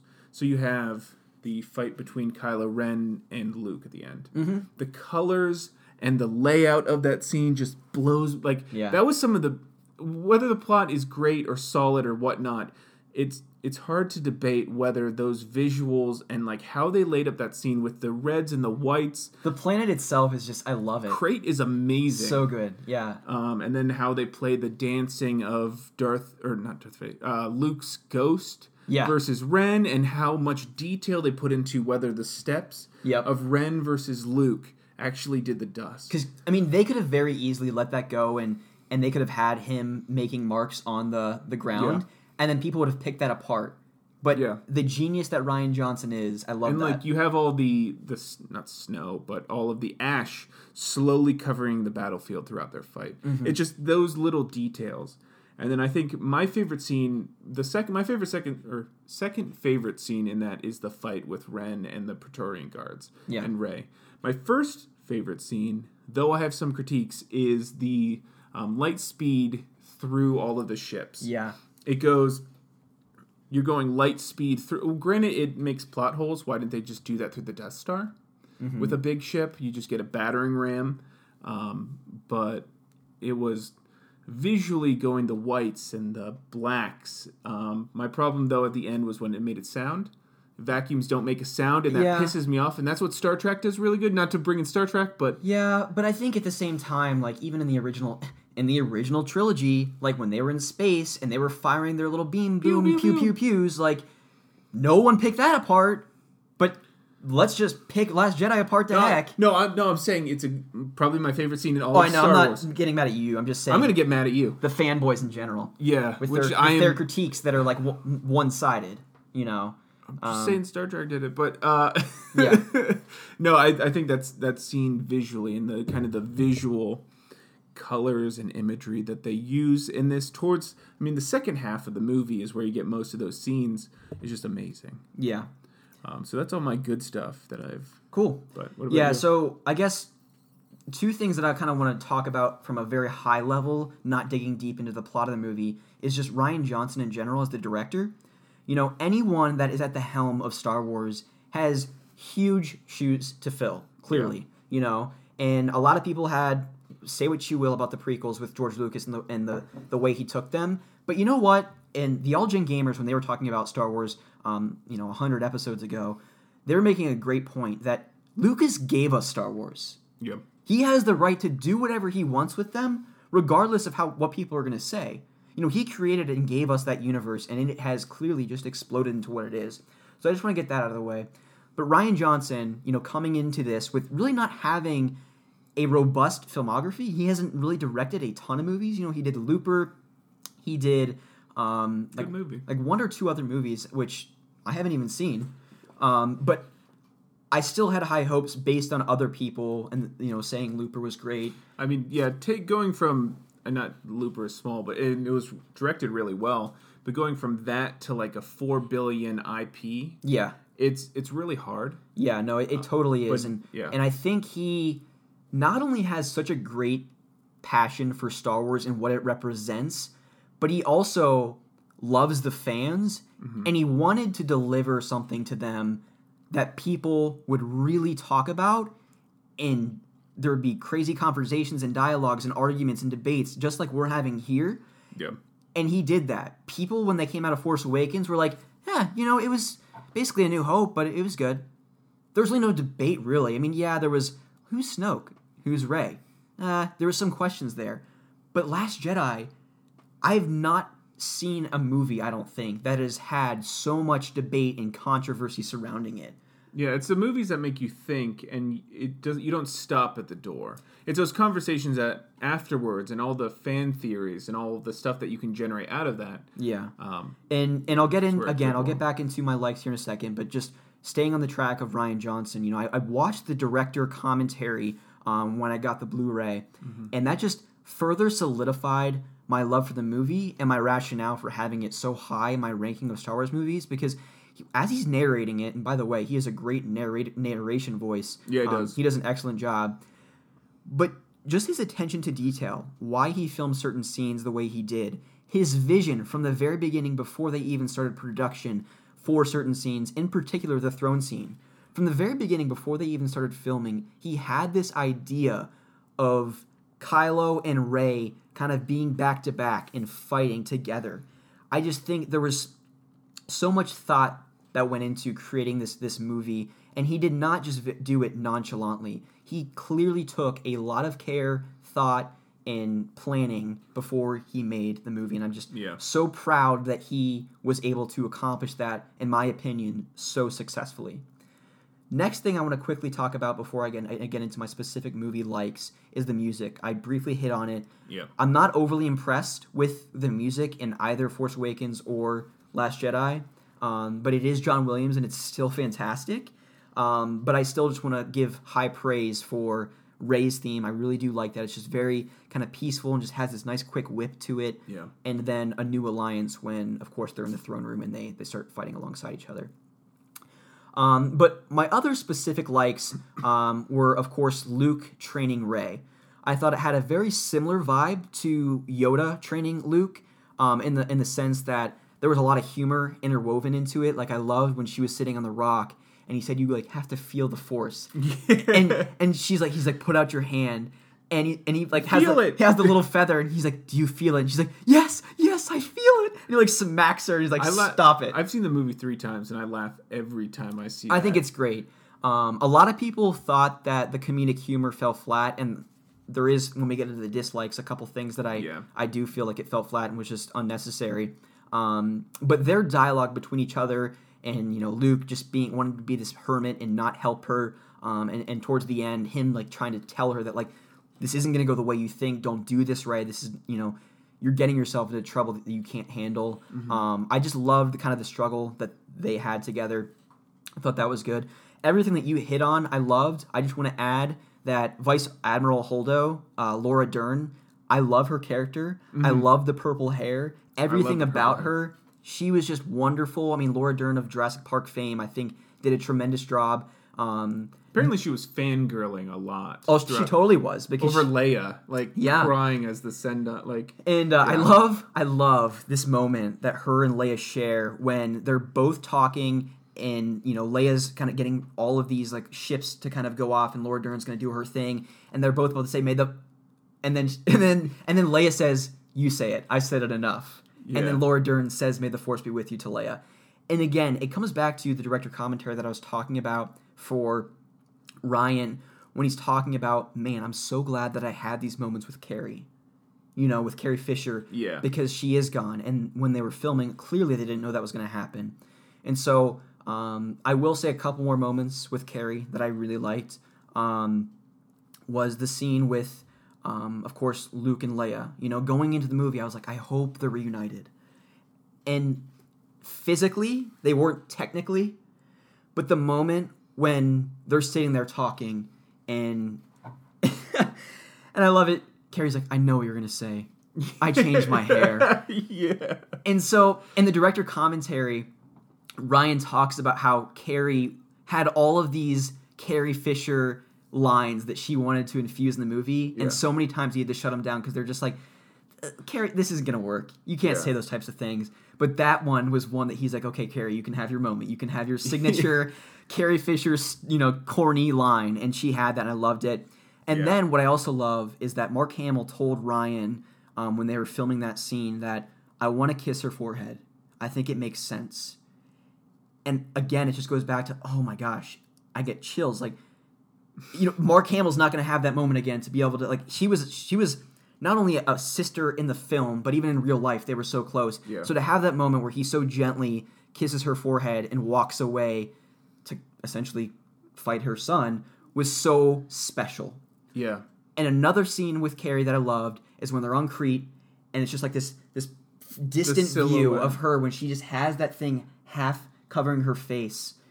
Really special. And I, Rian Johnson talks to that in the commentary as well. So I just wanted to kind of give Carrie Fisher her her moment here because Yeah. she deserves Watch it. Watch the uh, director's. Yeah, if you guys haven't already, it's definitely worth going through the movie again and just listening to Rian Johnson talk about those moments. Especially if you're you're raging or angry about it, it Yeah. definitely sheds some light and the direction of the director. I think it certainly reinforces some of his plot points and why he went the way he did. Um, yeah, it certainly reinforces that. So definitely, definitely listen to that. Um, let me look at my notes here. Um, okay, so yeah, the other thing, everyone had their moment. Similar to Infinity War, when you're like, how are they going to bring all these characters together and Yeah. everyone still have their moment? But you know, like Finn had his moment with with Phasma. Uh, Rey, I mean, I can't count on one hand. Kylo, Luke, Leia, Holdo, Poe in the very beginning of the movie. They all had these signature moments where it was like, man, that character, they really they brought it home. Yeah. And I'm so glad that Rian was able to accomplish that as well. So, um, without going too specifically, those are my kind of high level likes for the movie. But um, let's kind of get into our dislikes and things we think didn't really work out so well. Do you want to kind of kick that off? Yeah, sure. So I think this is a common one. It's Leia's Superman scene through space. Um, in the director's edition, Rian was saying basically um, the CEO of Disney came and said she's a Force user too, um, and how they projected that. I guess that's kind of how they saw it playing out. But I think she is a Force user. She is a Skywalker. Um, they could have presented that in a different way. It just kind of looked cheesy, to, Yeah. in my opinion. And space is like negative 400 degrees Celsius, I think, the last time I looked it up. Um, so it, it was just kind of weird to me. Yeah, and before you go on to your next one, I, Yeah, de- no, go I. I definitely agree with that. And the first time I watched it, I was like, why is she Mary Poppinsing her way back to you know the, Yeah. the ship? Um, but similar to the the CEO's point and Rian Johnson probably incorporating that in the movie, it does make sense. You know, Leia, the only time you've seen her use the Force is she can sense this disturbance in the Force when certain things happen, and then like communicating with Luke when he falls down the pit after he fights Vader in Empire. Yeah. You know, so it you wanted to give her her moment, but at her age, it doesn't really make sense for her to just like force push like Snoke out of the way or something like that. I don't know how they would have. Like, I'm not You know- saying I know how they could should have done it. Yeah. I'm just saying. How It was they- weird. yeah, it was. It was a really was just weird way weird. to present that character in having force abilities. Yeah, but I also I don't agree with people saying she should have just died there. No, because they had no idea that the Car- or Carrie Fisher died. Yeah, and I don't like. I'm really glad like Rian after filming. Not that they really could have done that because there's just certain plot points that would it wouldn't work. You know, went back and she ended up dying there. You know, like they, Yeah. they cut a lot of stuff out. it just wouldn't have made sense. There were just certain things, like even essentially passing the baton to Poe when they were on Crait. Like, why are you looking at me? Follow him. Yeah. There are certain moments that needed to happen. You know, Mark Hamill having his moment with her. Um, you know, so I'm glad. You know, you can keep going, but I'm just glad that to a certain extent that scene did happen. Yeah, I think it was a necessary evil in some regards, but I'm still listing it listing it as my one of my critiques. Yep, I agree. Um, my next one is breaking serious moments with jokes. yeah. Um, that really like jokes and banter and all of that is great. But what really pissed me off and really threw me for a loop is the first scene where there was so much tension built from the end of Force Awakens I'm- with this offering already- of this lightsaber. I already know what you're gonna say. And yeah. he just throws it behind him. And I get it, it's to break the tension and to show that it's not a serious thing, but it really pissed me off. No, I'm right there with you. That really, really frustrated me because, I mean, there were just so many other if- ways that even if you're a taken it. hermit, Yeah. you're not going to chuck aside this relic that you had so many so Have much s- of your father's lightsaber. Like, have some respect. yeah he burned to death on Yeah. Darth Vader's home or like fortress world for Yeah. The, and I mean, really, from a, a, a, um, a narrative perspective, it just doesn't make sense for for Luke to even do that. Like, why wouldn't he just say, "Who are you? Why are you giving this to me? Where'd you come from?" Like, it literally makes zero sense to me why he just tosses it.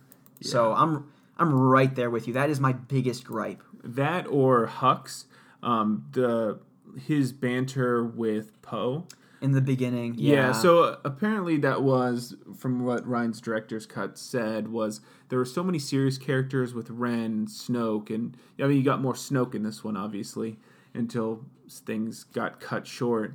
Um, in certain words, um, but it was trying to make that character kind of the comedic Mm-hmm. voice of the dark side, and he played such a serious note with the kind of Nazi style speech in the middle of Force Awakens and giving him a like a banter between the good side and the dark. I would have seen him rather swearing at Yeah. Poe for like killing all of his men. I agree. I think he had a very dare I liken him to Hitler, but like you said, that Nazi like uh, speech you in Force salute, Awakens. you have the same mannerisms in the presentation of his speech. yeah, It- there were certain things that, and I think this is um, you'll see for all of our dislikes. Our common theme here is that there were just so many things built up structurally in Force Awakens and certain questions, and I felt like Rian Johnson in many ways just kind of shot him down. Yeah, the one that I think he did all right with, and a moving forward perspective, is paying off Rey's parents. And I don't know if you're gonna That's put this on your bad list. Yeah, but I think moving forward, having them not be someone important is good for the franchise. Getting back to it's not revolving around Skywalker, especially if Daisy Ridley. She confirmed that she's not doing Star Wars after nine. It opens it back up from the Jedi Council, be like a bunch of kids, and they're all training.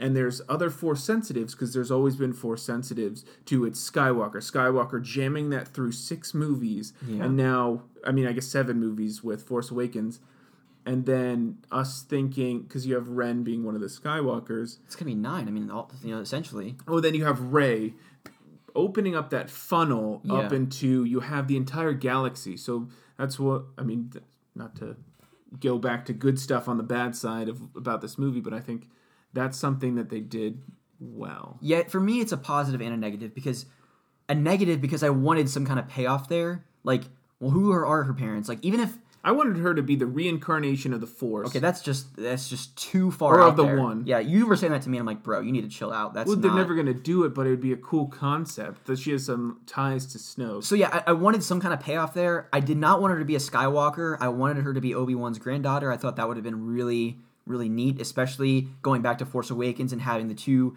the two grandchildren fight each other in the same way that Obi Wan and Anakin fought each other at the end of Revenge of the Sith. yeah. However, I do think you know justifying that cho- that that approach makes sense because you know at the end of Last Jedi, there's these nobody kids Yeah. that ha- that are Force are pulling a broom. force pulling a broom. So it makes sense that nobody's it's it's starting a new generation of Jedi. It makes sense to go that way. Yeah. But again, the the the purist in me wanted like Obi Wan to come. You know, No, I did too. Especially, especially having Obi Wan in the Force vision saying, "Rey, these are your first steps." Yeah. Why would Obi Wan be talking to her?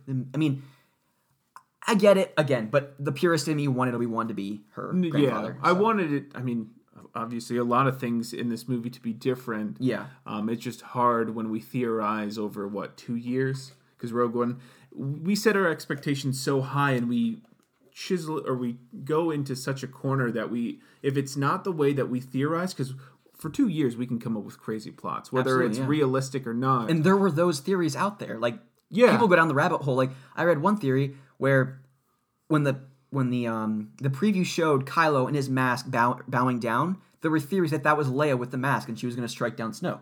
and that Leia was going to be the Sith Lord and the. Nice. Why is my phone ringing and it's your fiance? ah? Well, we're not picking it up right now, so she's got to deal with it. Um, that's good. Yeah, Um, I'm gonna respond to her, but interruptions. We're sorry, we can't control outside forces. But yeah, um, no, I mean, there's some crazy theories. Um, but getting back to where we were, another one was Ren's shirtless scene. I think it was really unnecessary. yeah, Um, if that's how Disney wants to do nudity, I just think it was an unnecessary like joke that they threw in there. Yeah. If you want jokes, have it between Poe and Finn banter. Yeah. Not like a, a cheesy, just a low hanging fruit. yeah. Especially you know, she's like, "Well, can you put a shirt on?" And yeah, it was kind of just If uh, you if you're trying to create sexual tension, that's it's just a weird dynamic. It was especially when they're they hate each other in the force vision or when they're communicating. It just Yeah. it didn't make any sense to me. no. I agree with that. It was just awkward. Yeah, and then the next one is Finn being alive. So I Oh. thought This is probably my second worst gripe. I yeah. I think I mean this is probably marketing, and you introduce these three new main characters, um, but him being alive when he was going to sacrifice himself to save the resistance. Mm-hmm. I mean, I think I mean the next one is probably Ro- Rey or Rose and Finn. That was unnecessary to me, and making a relationship kind of sexual tension between that too was unnecessary. But Finn sacrificing himself for his new group of people. He was a stormtrooper. He went through this change of character. He is now willing to have an ultimate sacrifice for this new group of friends. And I thought that would have been such a powerful way for him to go out as a character. Yeah. Um, but to I mean, I it, I internally like yelled during I- watching it in the I was like. I was "Ah." like, "You've got to be I was kidding like, me!" son of a yeah, Rose, Yeah. let him die. And then they made it like, you don't do it for the people you love. It's like, oh my Oh, god. that was like that was like- probably like one of, like that was oh, Attack of the Clones were like garbage uh quote there. yeah. You know. Oh my gosh. I was, yeah. It that still pisses me off. No, that was really frustrating for me as well. I, uh, there was no reason for that to happen. I mean, Finn is a great character, but I think also in a certain extent he's disposable. He is. He's not gonna like in any way drive episode 9's plot in any significant way, really. No, it's going to be between Rey and Kylo making- and Poe will have a giant role, but but Finn is somewhat disposable. It makes sense for him to die, especially in such a heroic manner. Because now, if he has a moment in nine to die heroically, it's not. they Gonna, could have already paid it off. yeah, it doesn't make any sense to me. Um. So yeah, that and then I had a problem with Rey's training. It felt like there wasn't enough of it of those moments. I would have liked to have had Luke There like, the actual lightsaber. training. Yeah, I agree with that. It was kind of just concepts and oh holy cow, you're going to the dark side when you have the opportunity to feel the force. Yeah. If I mean, I think they described it as when she touched Kylo, he- she kind of got his training. Um, but I I don't like that. Yeah. I think it should be we actually trained you. I get you've played around with a staff for most of your life and you've had to survive and had those instincts instincts, but if it's about a lightsaber and it's about this send off of Luke and Rey and you're the next generation of Jedi and to train them, you should have you said it was a good thing, so No, you know, I'm just something's popping in my mind right now, and I have to share because this Go would have been so epic. So there's a brief moment when they're looking over the water when Luke is going to grab fish or whatever he's grabbing with that giant pole, yeah. and you see the the uh, the X X-wing? the X-wing. How amazing. Would it? Because I love the scene when they're on Crait and Rey flies in with the Millennium Falcon. She's like, "Oh, I like this," you know. She's like shooting stuff with Chewie. How amazing would it have been? Not only a throwback to Empire when Luke is training with Yoda, to have Have her raise it. have her raise it. Luke, it would have disrupted the plot when he's like forced casting himself into the. But if he would have flown in with the X-wing and her in the Millennium and them just like taking people out and him actually fighting Kylo. Yeah. I mean, I, again, I wanted dis- a four a two on two battle between Rey and Yeah. Luke with Snoke and Ren. I agree. Yeah, there's so many. Again, we're getting into theorizing and how, what, Yeah. what could have been, but I think it would have been a nice throwback if she would have raised they the X-wing because there was really no reason to have it. Like, if you're going to show it, at least do something with that. Yeah, And they kind of just glimpsed at it, and I guess that was his throwback. Like, oh, there's an X-wing in the water, just like there was in. well uh, that he also drove in on it. yeah, I don't Um, know, and but then I, I have one last thing. It's the uh, chase scene. Um, it being drawn out. which And what chase scene? the chase scene between the um, first order and then the like remaining three ships. Oh, okay, yeah, It was drawn out over like when they were on the escape pods. Yeah, okay, no, no, no, no. Like when they're running out of gas and they're slowly Oh. losing ships. It's like Yeah. you have an entire freaking armada Yeah. of ships. Bring one around to the freaking front. Yeah. Go light speed in and out. It, it just it didn't. It was. I get it. It's a placeholder for these characters throughout the plot. Well, Yeah. Finn and Rose are doing their thing. Gambling and Rey and Luke are doing a thing, and it's it's really weird how time works because it's a lot faster in these side plots Mm-hmm. opposed to the main chase. But they they could have done a lot better on that placeholder. no, I I agree with that. Um, Putting up re- rear shields, if you can have a Death Star level weapon, yeah, it's sh- shooting a few lasers and just letting that be. It's yeah. they could have done a lot better. You know, we keep talking about payoffs, but I think the payoff and justification for that is when Holdo does drive the ship through. Uh, yeah, I You get, know, uh, I get why they did it. It's just the execution was, in my opinion, lackluster. Nope, I I get it. Um, so are those your dislike? Yeah, that's that's all of mine. The last thing I want to kind of throw out there is just the casino scene. I know a lot of people ha- Yeah. have talked about that as being a gripe for them, and and for me too. I think it was a, an amazing world. I mean, especially that scene when you're coming in and they're going over the casino tables and all these really bizarre looking characters, and even that first kind of pan out scene when they land, that weirdo looking character and the noises he makes. That's actually Rian Johnson. Uh, he says that in the commentary, like, "Oh, this is my cameo," you know, when I get Yeah. to talk, uh, which I thought was neat. I just don't think it was fully realized like it could have been. Um, although I think it kind of points or at least hints that it might be later on in episode nine because there's that boy. You know, he has the little broom and he's kind of holding it up like a lightsaber. And so if there are force users on that on that planet, I mean, clearly there's others in the galaxy. But And then also making it it's not black and white. I mean the major things I got out of that, even though I think the Rose and Finn stuff is unnecessary and Mm-hmm. just kind of what do we do with these characters when Rey and Ren are doing important things?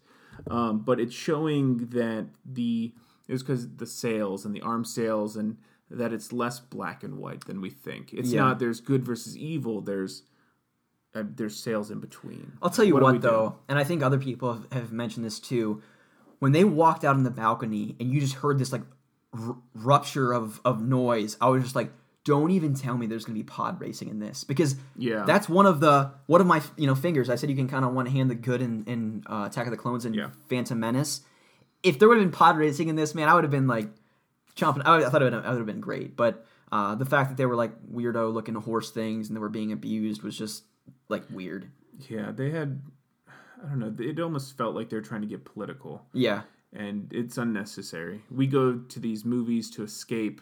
I mean, granted, we're watching lasers and lightsabers and Sith and lightning. It's we we all have. I mean, we have jobs and we try to escape into these fantasy worlds. I mean, just as we do video games, Yeah. to get away from the political stuff. Yeah. And if you're going to use it as a plot point, great. But it's yeah, it, don't put activism in my Star Yeah. Wars movie. I just want hack and slashes and some plot character development.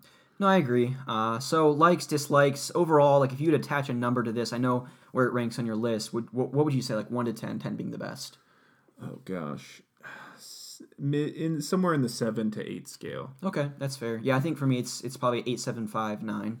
Um, But uh, but like I said, I mean, clearly I found and have a lot of flaws with with the movie. Uh, dis- Yeah. You know, there's a lot of disappointment, um, a lot of what could have been, but overall, I'm I'm very thankful that Rian Johnson went the direction that he did, and I just hope that um, you know. Um, J.J. Abrams can kind of take the helm with nine. Yeah, I have a few things. Um, so I like in my RL job, we do a lot of arguing. Oh yeah, for, how could we not? I see this Yeah, on your uh, yeah. show notes here. So I, I do strategic sourcing. So How there's a, like I argue pretty much for a living at this point. this is all the listeners are probably like screaming like, "How could you not talk about this and your dislikes?" But, yeah. So um, uh, so at lunch we argue just for fun with each other about a bunch of different topics, and Star Wars comes up really often.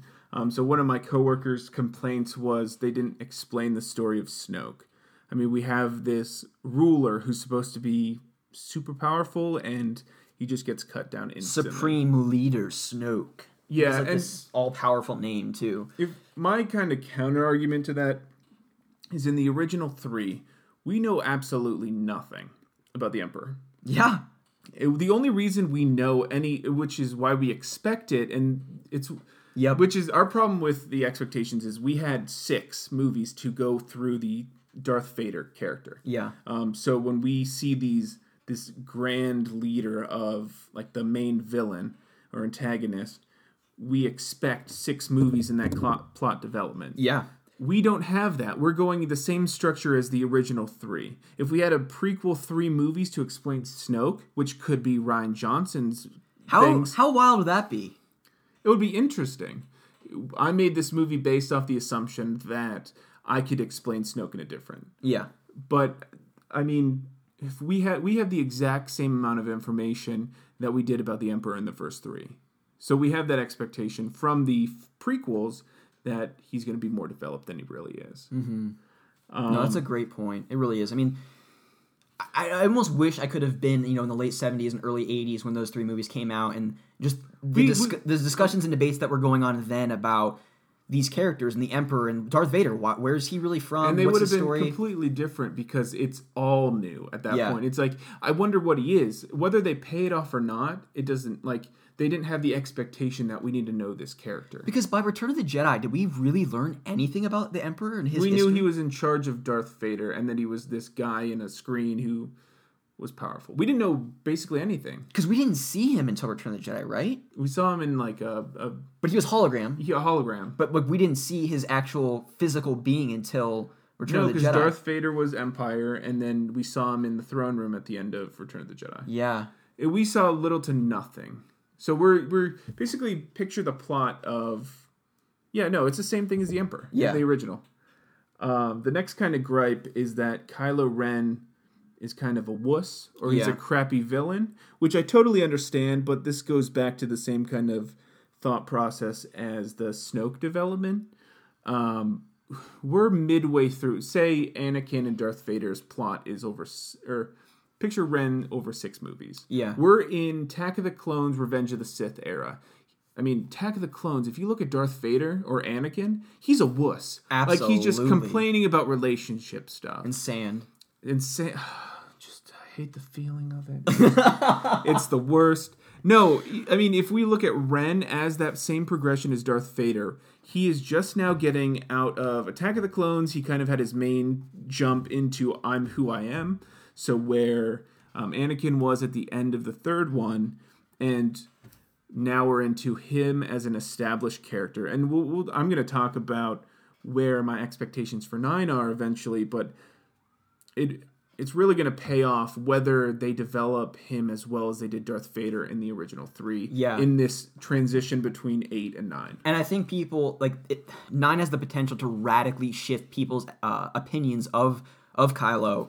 Um, in nine, like we were talking about earlier, like nine or the the third movie in a trilogy really kind of either ties the knot on the bow or kind of leaves people like you know disgruntled about where the direction went. But um, for me, like I said, Kylo is like one of my top three characters in Star Wars, just because I I think he's an angry, uncontrollable, emotionally distroubled mess. Like he's Yeah. he doesn't know what to think or do, or he's he's constantly wavering from one um, end of the spectrum to the next, and I love that. I think he has the potential of being a great character, and for like I totally agree. He he's great, and whether he stays great or moves towards greatness, greatness, in my opinion, Yeah. depends on how they start out nine. I agree with that. And It's going to be the opening ten minutes of nine, and if yeah, No, because you're right. He's going to get FaceTime in the first 10 minutes. And and how he carries himself and his dialogue is, is really going to shape, I think, people's views, probably myself included. Like, if he doesn't have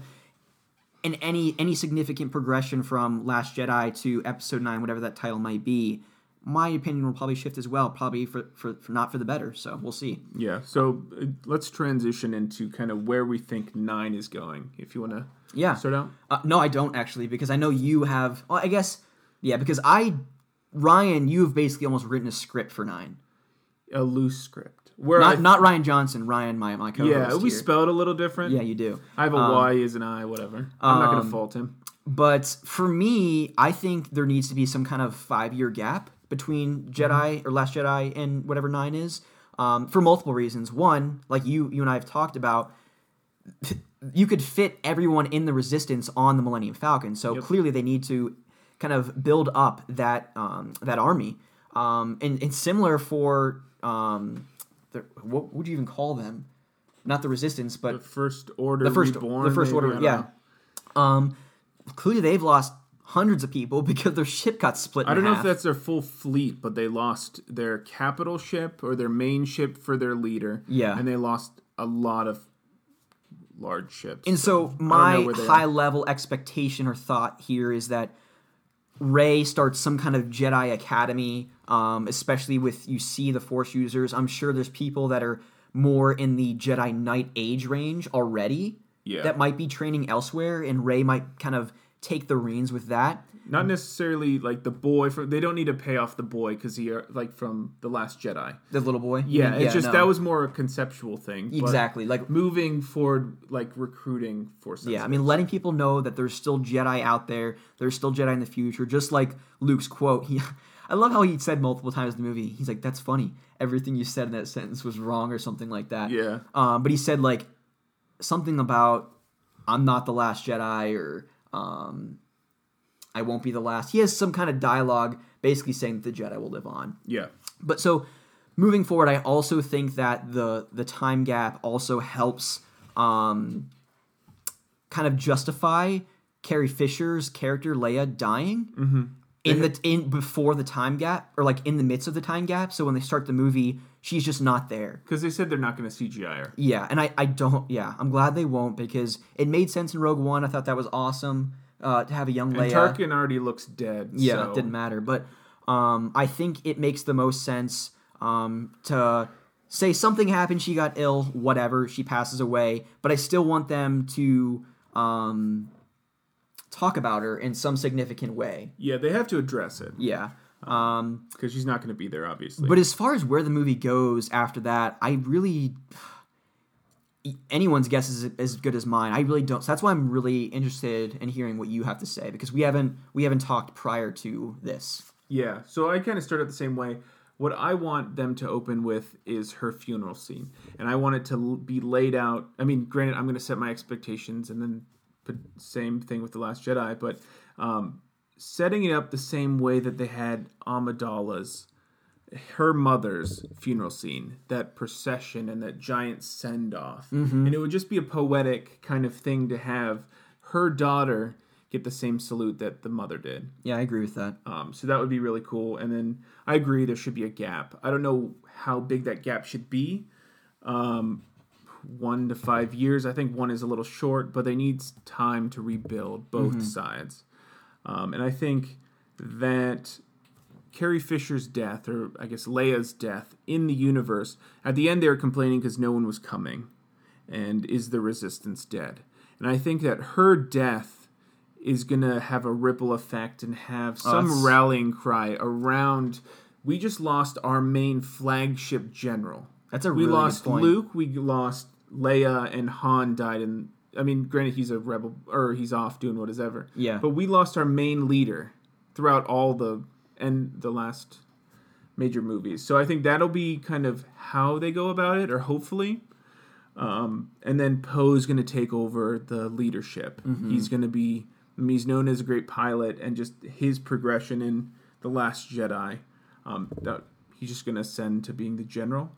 Um, I think they should do a space battle, kind of an updated version, um, kind of reiterate Poe's growth and his strategic ability, because they are fighting on fumes when it comes to funding with um, the rebels. Yeah.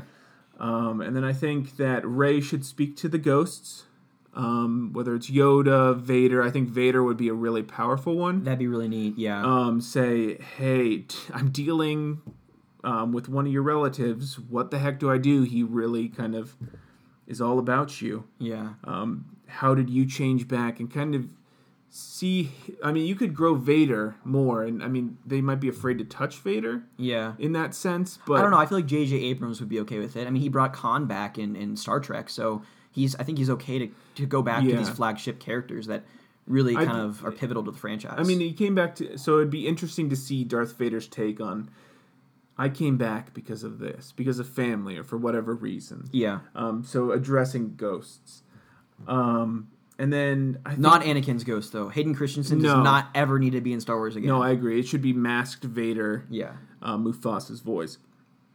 Um, Yes. so James. Earl then Jones. going back to she has the Jedi books. I think that she will debate on whether the tenets of the Jedi are what they need moving forward. I mean, Luke was all about the Jedi need to die and they need to end, and we need to kind of do our own thing because here's what's happened um, because of that. But I think she might reform it slightly, um, kind of allow you to have relationships or to be close with people instead of closed off. Mm-hmm. Um, which, whether that happens or not, I just think it would be an interesting concept to change fundamentally what Jedi are. Um, then there's going to be a final conflict. Obviously, they have to address Rey versus um, Ren. Yeah. Um, what I think would be really poetic. Um, I don't think he'd come back. I think to, you told me this. Yeah. yeah, I think there was a huge moment, obviously, in the Force Awakens between him and his dad, Yeah. Han and Ren. And I think if Ren is going to come back to the light side, it's going to be at his death. Yeah. And I think Rey should kill off Ren, and Ren pulls the trigger and said, "I'm a menace. Here's what I become." Yeah. And I think, or I forgot to say it at the beginning, but at the beginning of the thing, you, we should see, or beginning of the script or the movie, the the, opening. the scroll call or the text crawl. no, not even the tech. Like the first time we meet Kylo, we need to see that he's unhinged Yeah. because currently he's still that tantrum kid at the end of Last Jedi, where he's like, "Keep firing, Fire! Fire! Keep going! He's s- strangling Hux. I think we need to solidify his character that he's unhinged and he's just not coming back. Yeah. and he's a solid adult, not a kid. Now, what do you think it would take for that? Do you think it like it's like killing Chewie or some signature Star Wars character? I'm. I think whether you're torturing someone or you just have no mercy.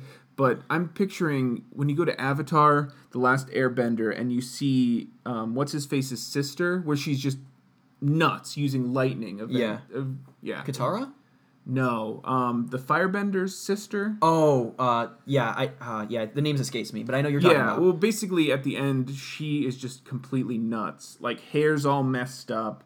I mean, you don't want to mess with Ren's hair, but um, no, those locks, man, those dark. he, yeah, it's just some way showing that he's unstable. Uh-huh. And I think in his death, him kind of in a like a glimpse of him, his former self before he saw his uncle try to kill him, have him pull the trigger and sacrifice himself for the betterment of everyone. Mm-hmm. I think that would be a really poetic.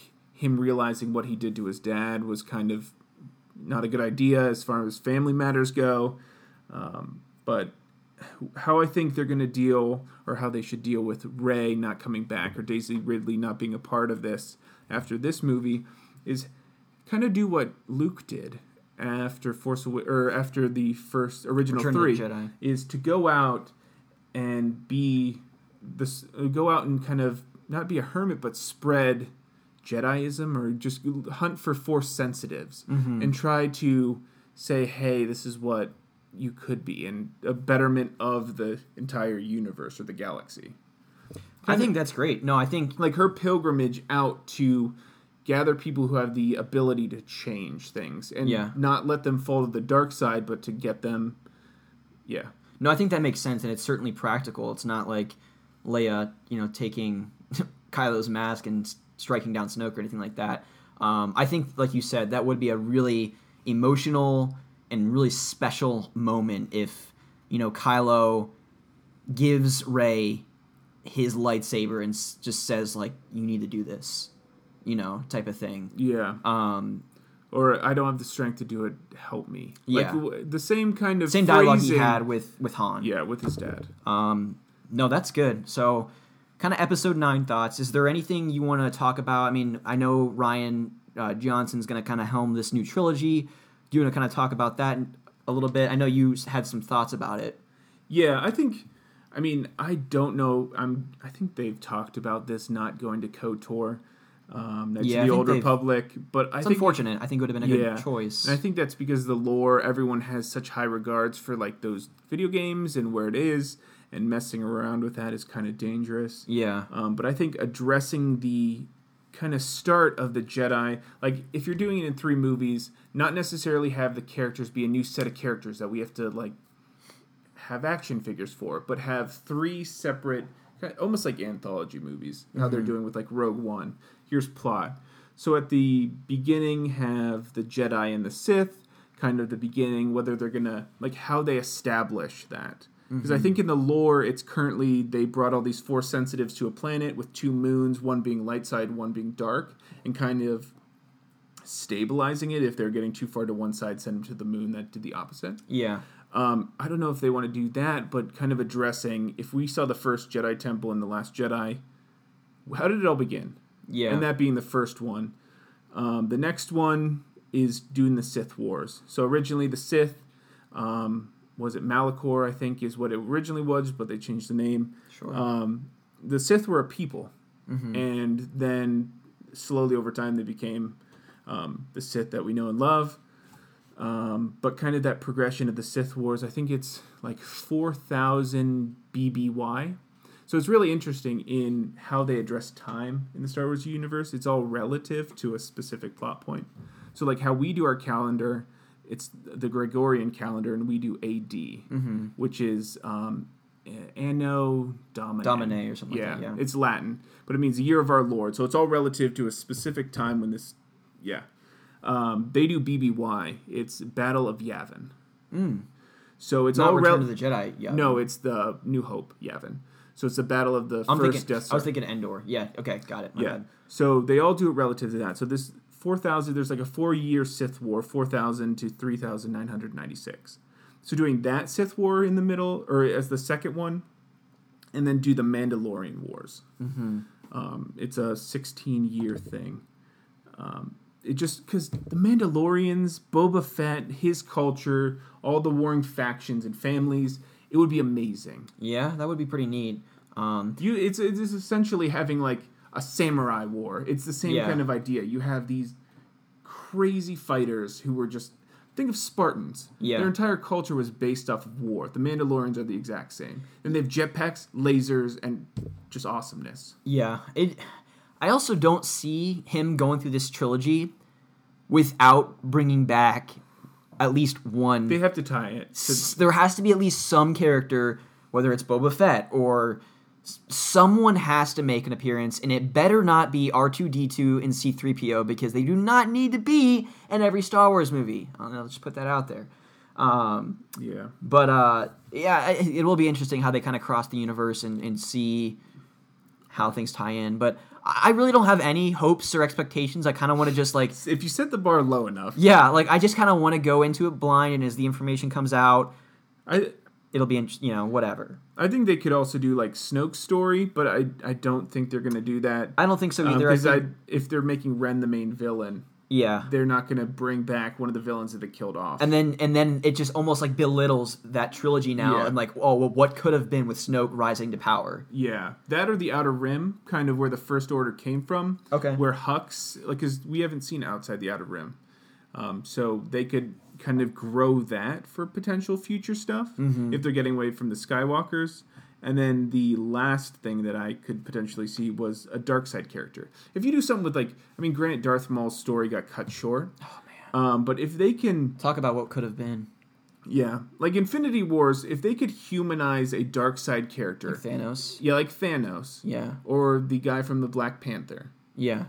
those villains, it, it makes you feel for them. Mm-hmm. And granted, they their motivations are really bad. Well, it's just like Vader. I mean, he's uh, one of the the held in highest regard villains out there, but he is also very human and in his his story. And we get that through the first three. yeah. That he's an actual person. Yeah. But if we can like grow the dark side characters and it's just a weird way of seeing character. Like someone who murders a bunch of people, understanding why they did what they did.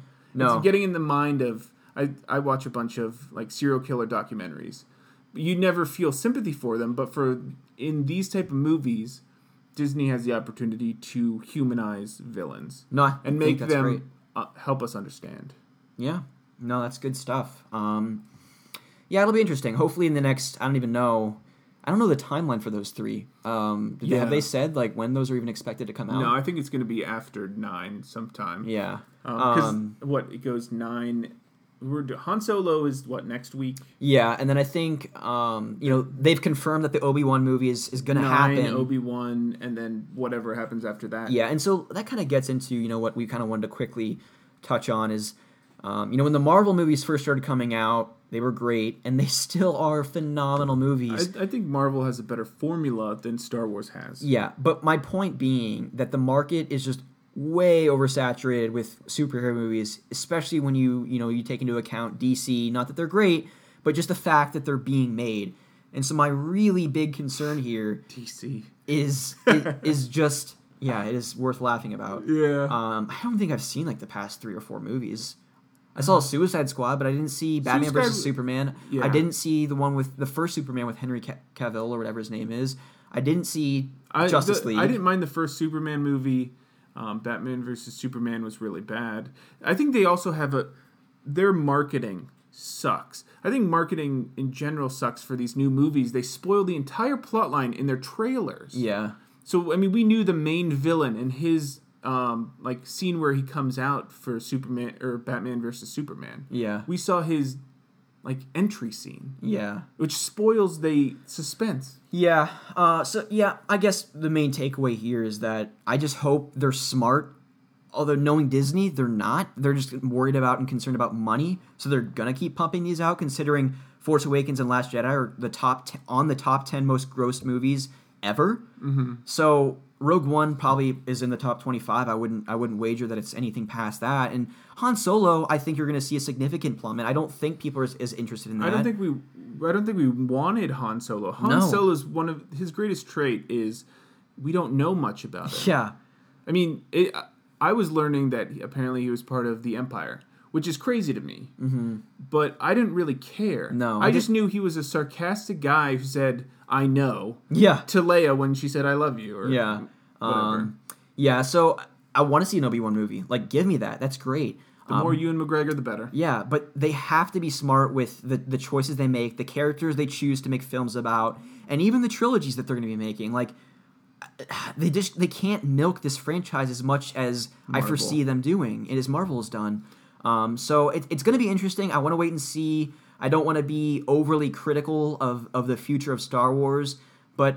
I, as, as any Star Wars fan would say, like it's very near and dear to our childhood hearts, and we don't want that to be tainted with Disney being at the helm of You it. You definitely have to get a large sample size, and the amount of people that you're surveying surveying to like delve into these new characters or the characters that we loved from Mm-hmm. our past. yeah, Like Yoda, I don't know if his story would be great, and I doubt people would want to see it because Yeah. he's eight hundred years. Like the first forty years of his life are him just chilling. yeah, because he's so old. Yeah. like Han Solo is risky, but Obi Wan, we love that character so much, and it's going to be great. yeah, Rogue One did really well, and I thought it was, it did a really good job doing what it did. yeah, Um, but they need to definitely make sure they understand what the audience and their who they're selling it to yep. wants. No, I agree entirely. So the future of Star Wars remains to be seen. Uh, yeah, But but yeah, so another fun episode. yeah. Still it's a lot of clocking in a lot lot sooner than I thought we would. What is this? Hey, I'm worried about our script going five hours. You never Should know. we I break mean, it into three? You never really Uh, know how long the episode's going to last, but we're clocking in here. It'll probably end up being under two hours. So, um, fun time. I'm, I'm looking forward to continuing to put these episodes out there for you guys to listen to. Before we close the episode, I again just want to thank Jason Heine for doing the excellent intro to the show. Him and I have been talking back and forth quite a bit since him, uh, you know, handing that off to me, and I'm just really impressed with what he was able to um, write for us. And uh, I hope you guys like it too. That nice little jazzy synth intro and, and outros. It was a lot of fun. Yeah. Um, and uh, Mark, man, I, I thank you for the logo that we still haven't seen yet. I'm sure that uh, it's great, but I'm sure we'll be getting uh, our hands on that logo pretty soon. So hopefully, by the time this episode releases, you guys will see the new and improved and and uh, well crafted little logo that Mark did for us of, of Ryan and I in our uh, little costumes. But thank you guys again for watching. Yeah, thanks. You can find me on Twitter at relewis2011. Ryan, you on Twitter yet? Made a lot of progress since last episode. Yeah. Good deal. But uh, we want to thank you guys for watching. Again, you can write into the show. We were uh, we would love critical and uh, you know constructive. I should say not critical. Don't be mean. Constructive and positive feedback for the show. If you have any questions for us, we definitely want to get a dedicated mailbag segment to the show. Yeah, complain about Rusty's audio for the first 35 minutes. Yeah, so we're, we're still trying to work out. If anyone has a new MacBook Pro, um, you know, I, I got a dongle or an adapter to plug in multiple USB mics, but for whatever reason, it's only picking up one of them. And I've gone through several. I think it was like a 45 minute intermission for us trying to figure out how you hook up two mics. Yeah, so, it, we're actually using one. That's probably why there's certain parts of the show you hear one of us further out or further in or you know whatever we're like shoulder to shoulder here. yeah, it's getting a little uncomfortable. So let's let's kind of wrap this episode up quick So- here. But but seriously, if any of you guys know, reach out to me directly on Twitter or write into the podcast. Again, it is Otaku Brothers Podcast at gmail.com. That'll be in the show notes to this show. So feel free to shoot us a note. Uh, we really appreciate it. But Yeah. we're trying to figure out that two USB mic uh, into the MacBook Pro. So let us know. Ryan, any closing thoughts or comments? No, it was a lot of fun. I love ranting about Star Wars. yeah, so next episode we'll probably be ranting about uh, Dark Souls and Bloodborne. But, Yeah. uh, maybe not. We don't know. We haven't we haven't solidified the topic yet. But thank you guys for listening, and we'll see you guys next time. See ya.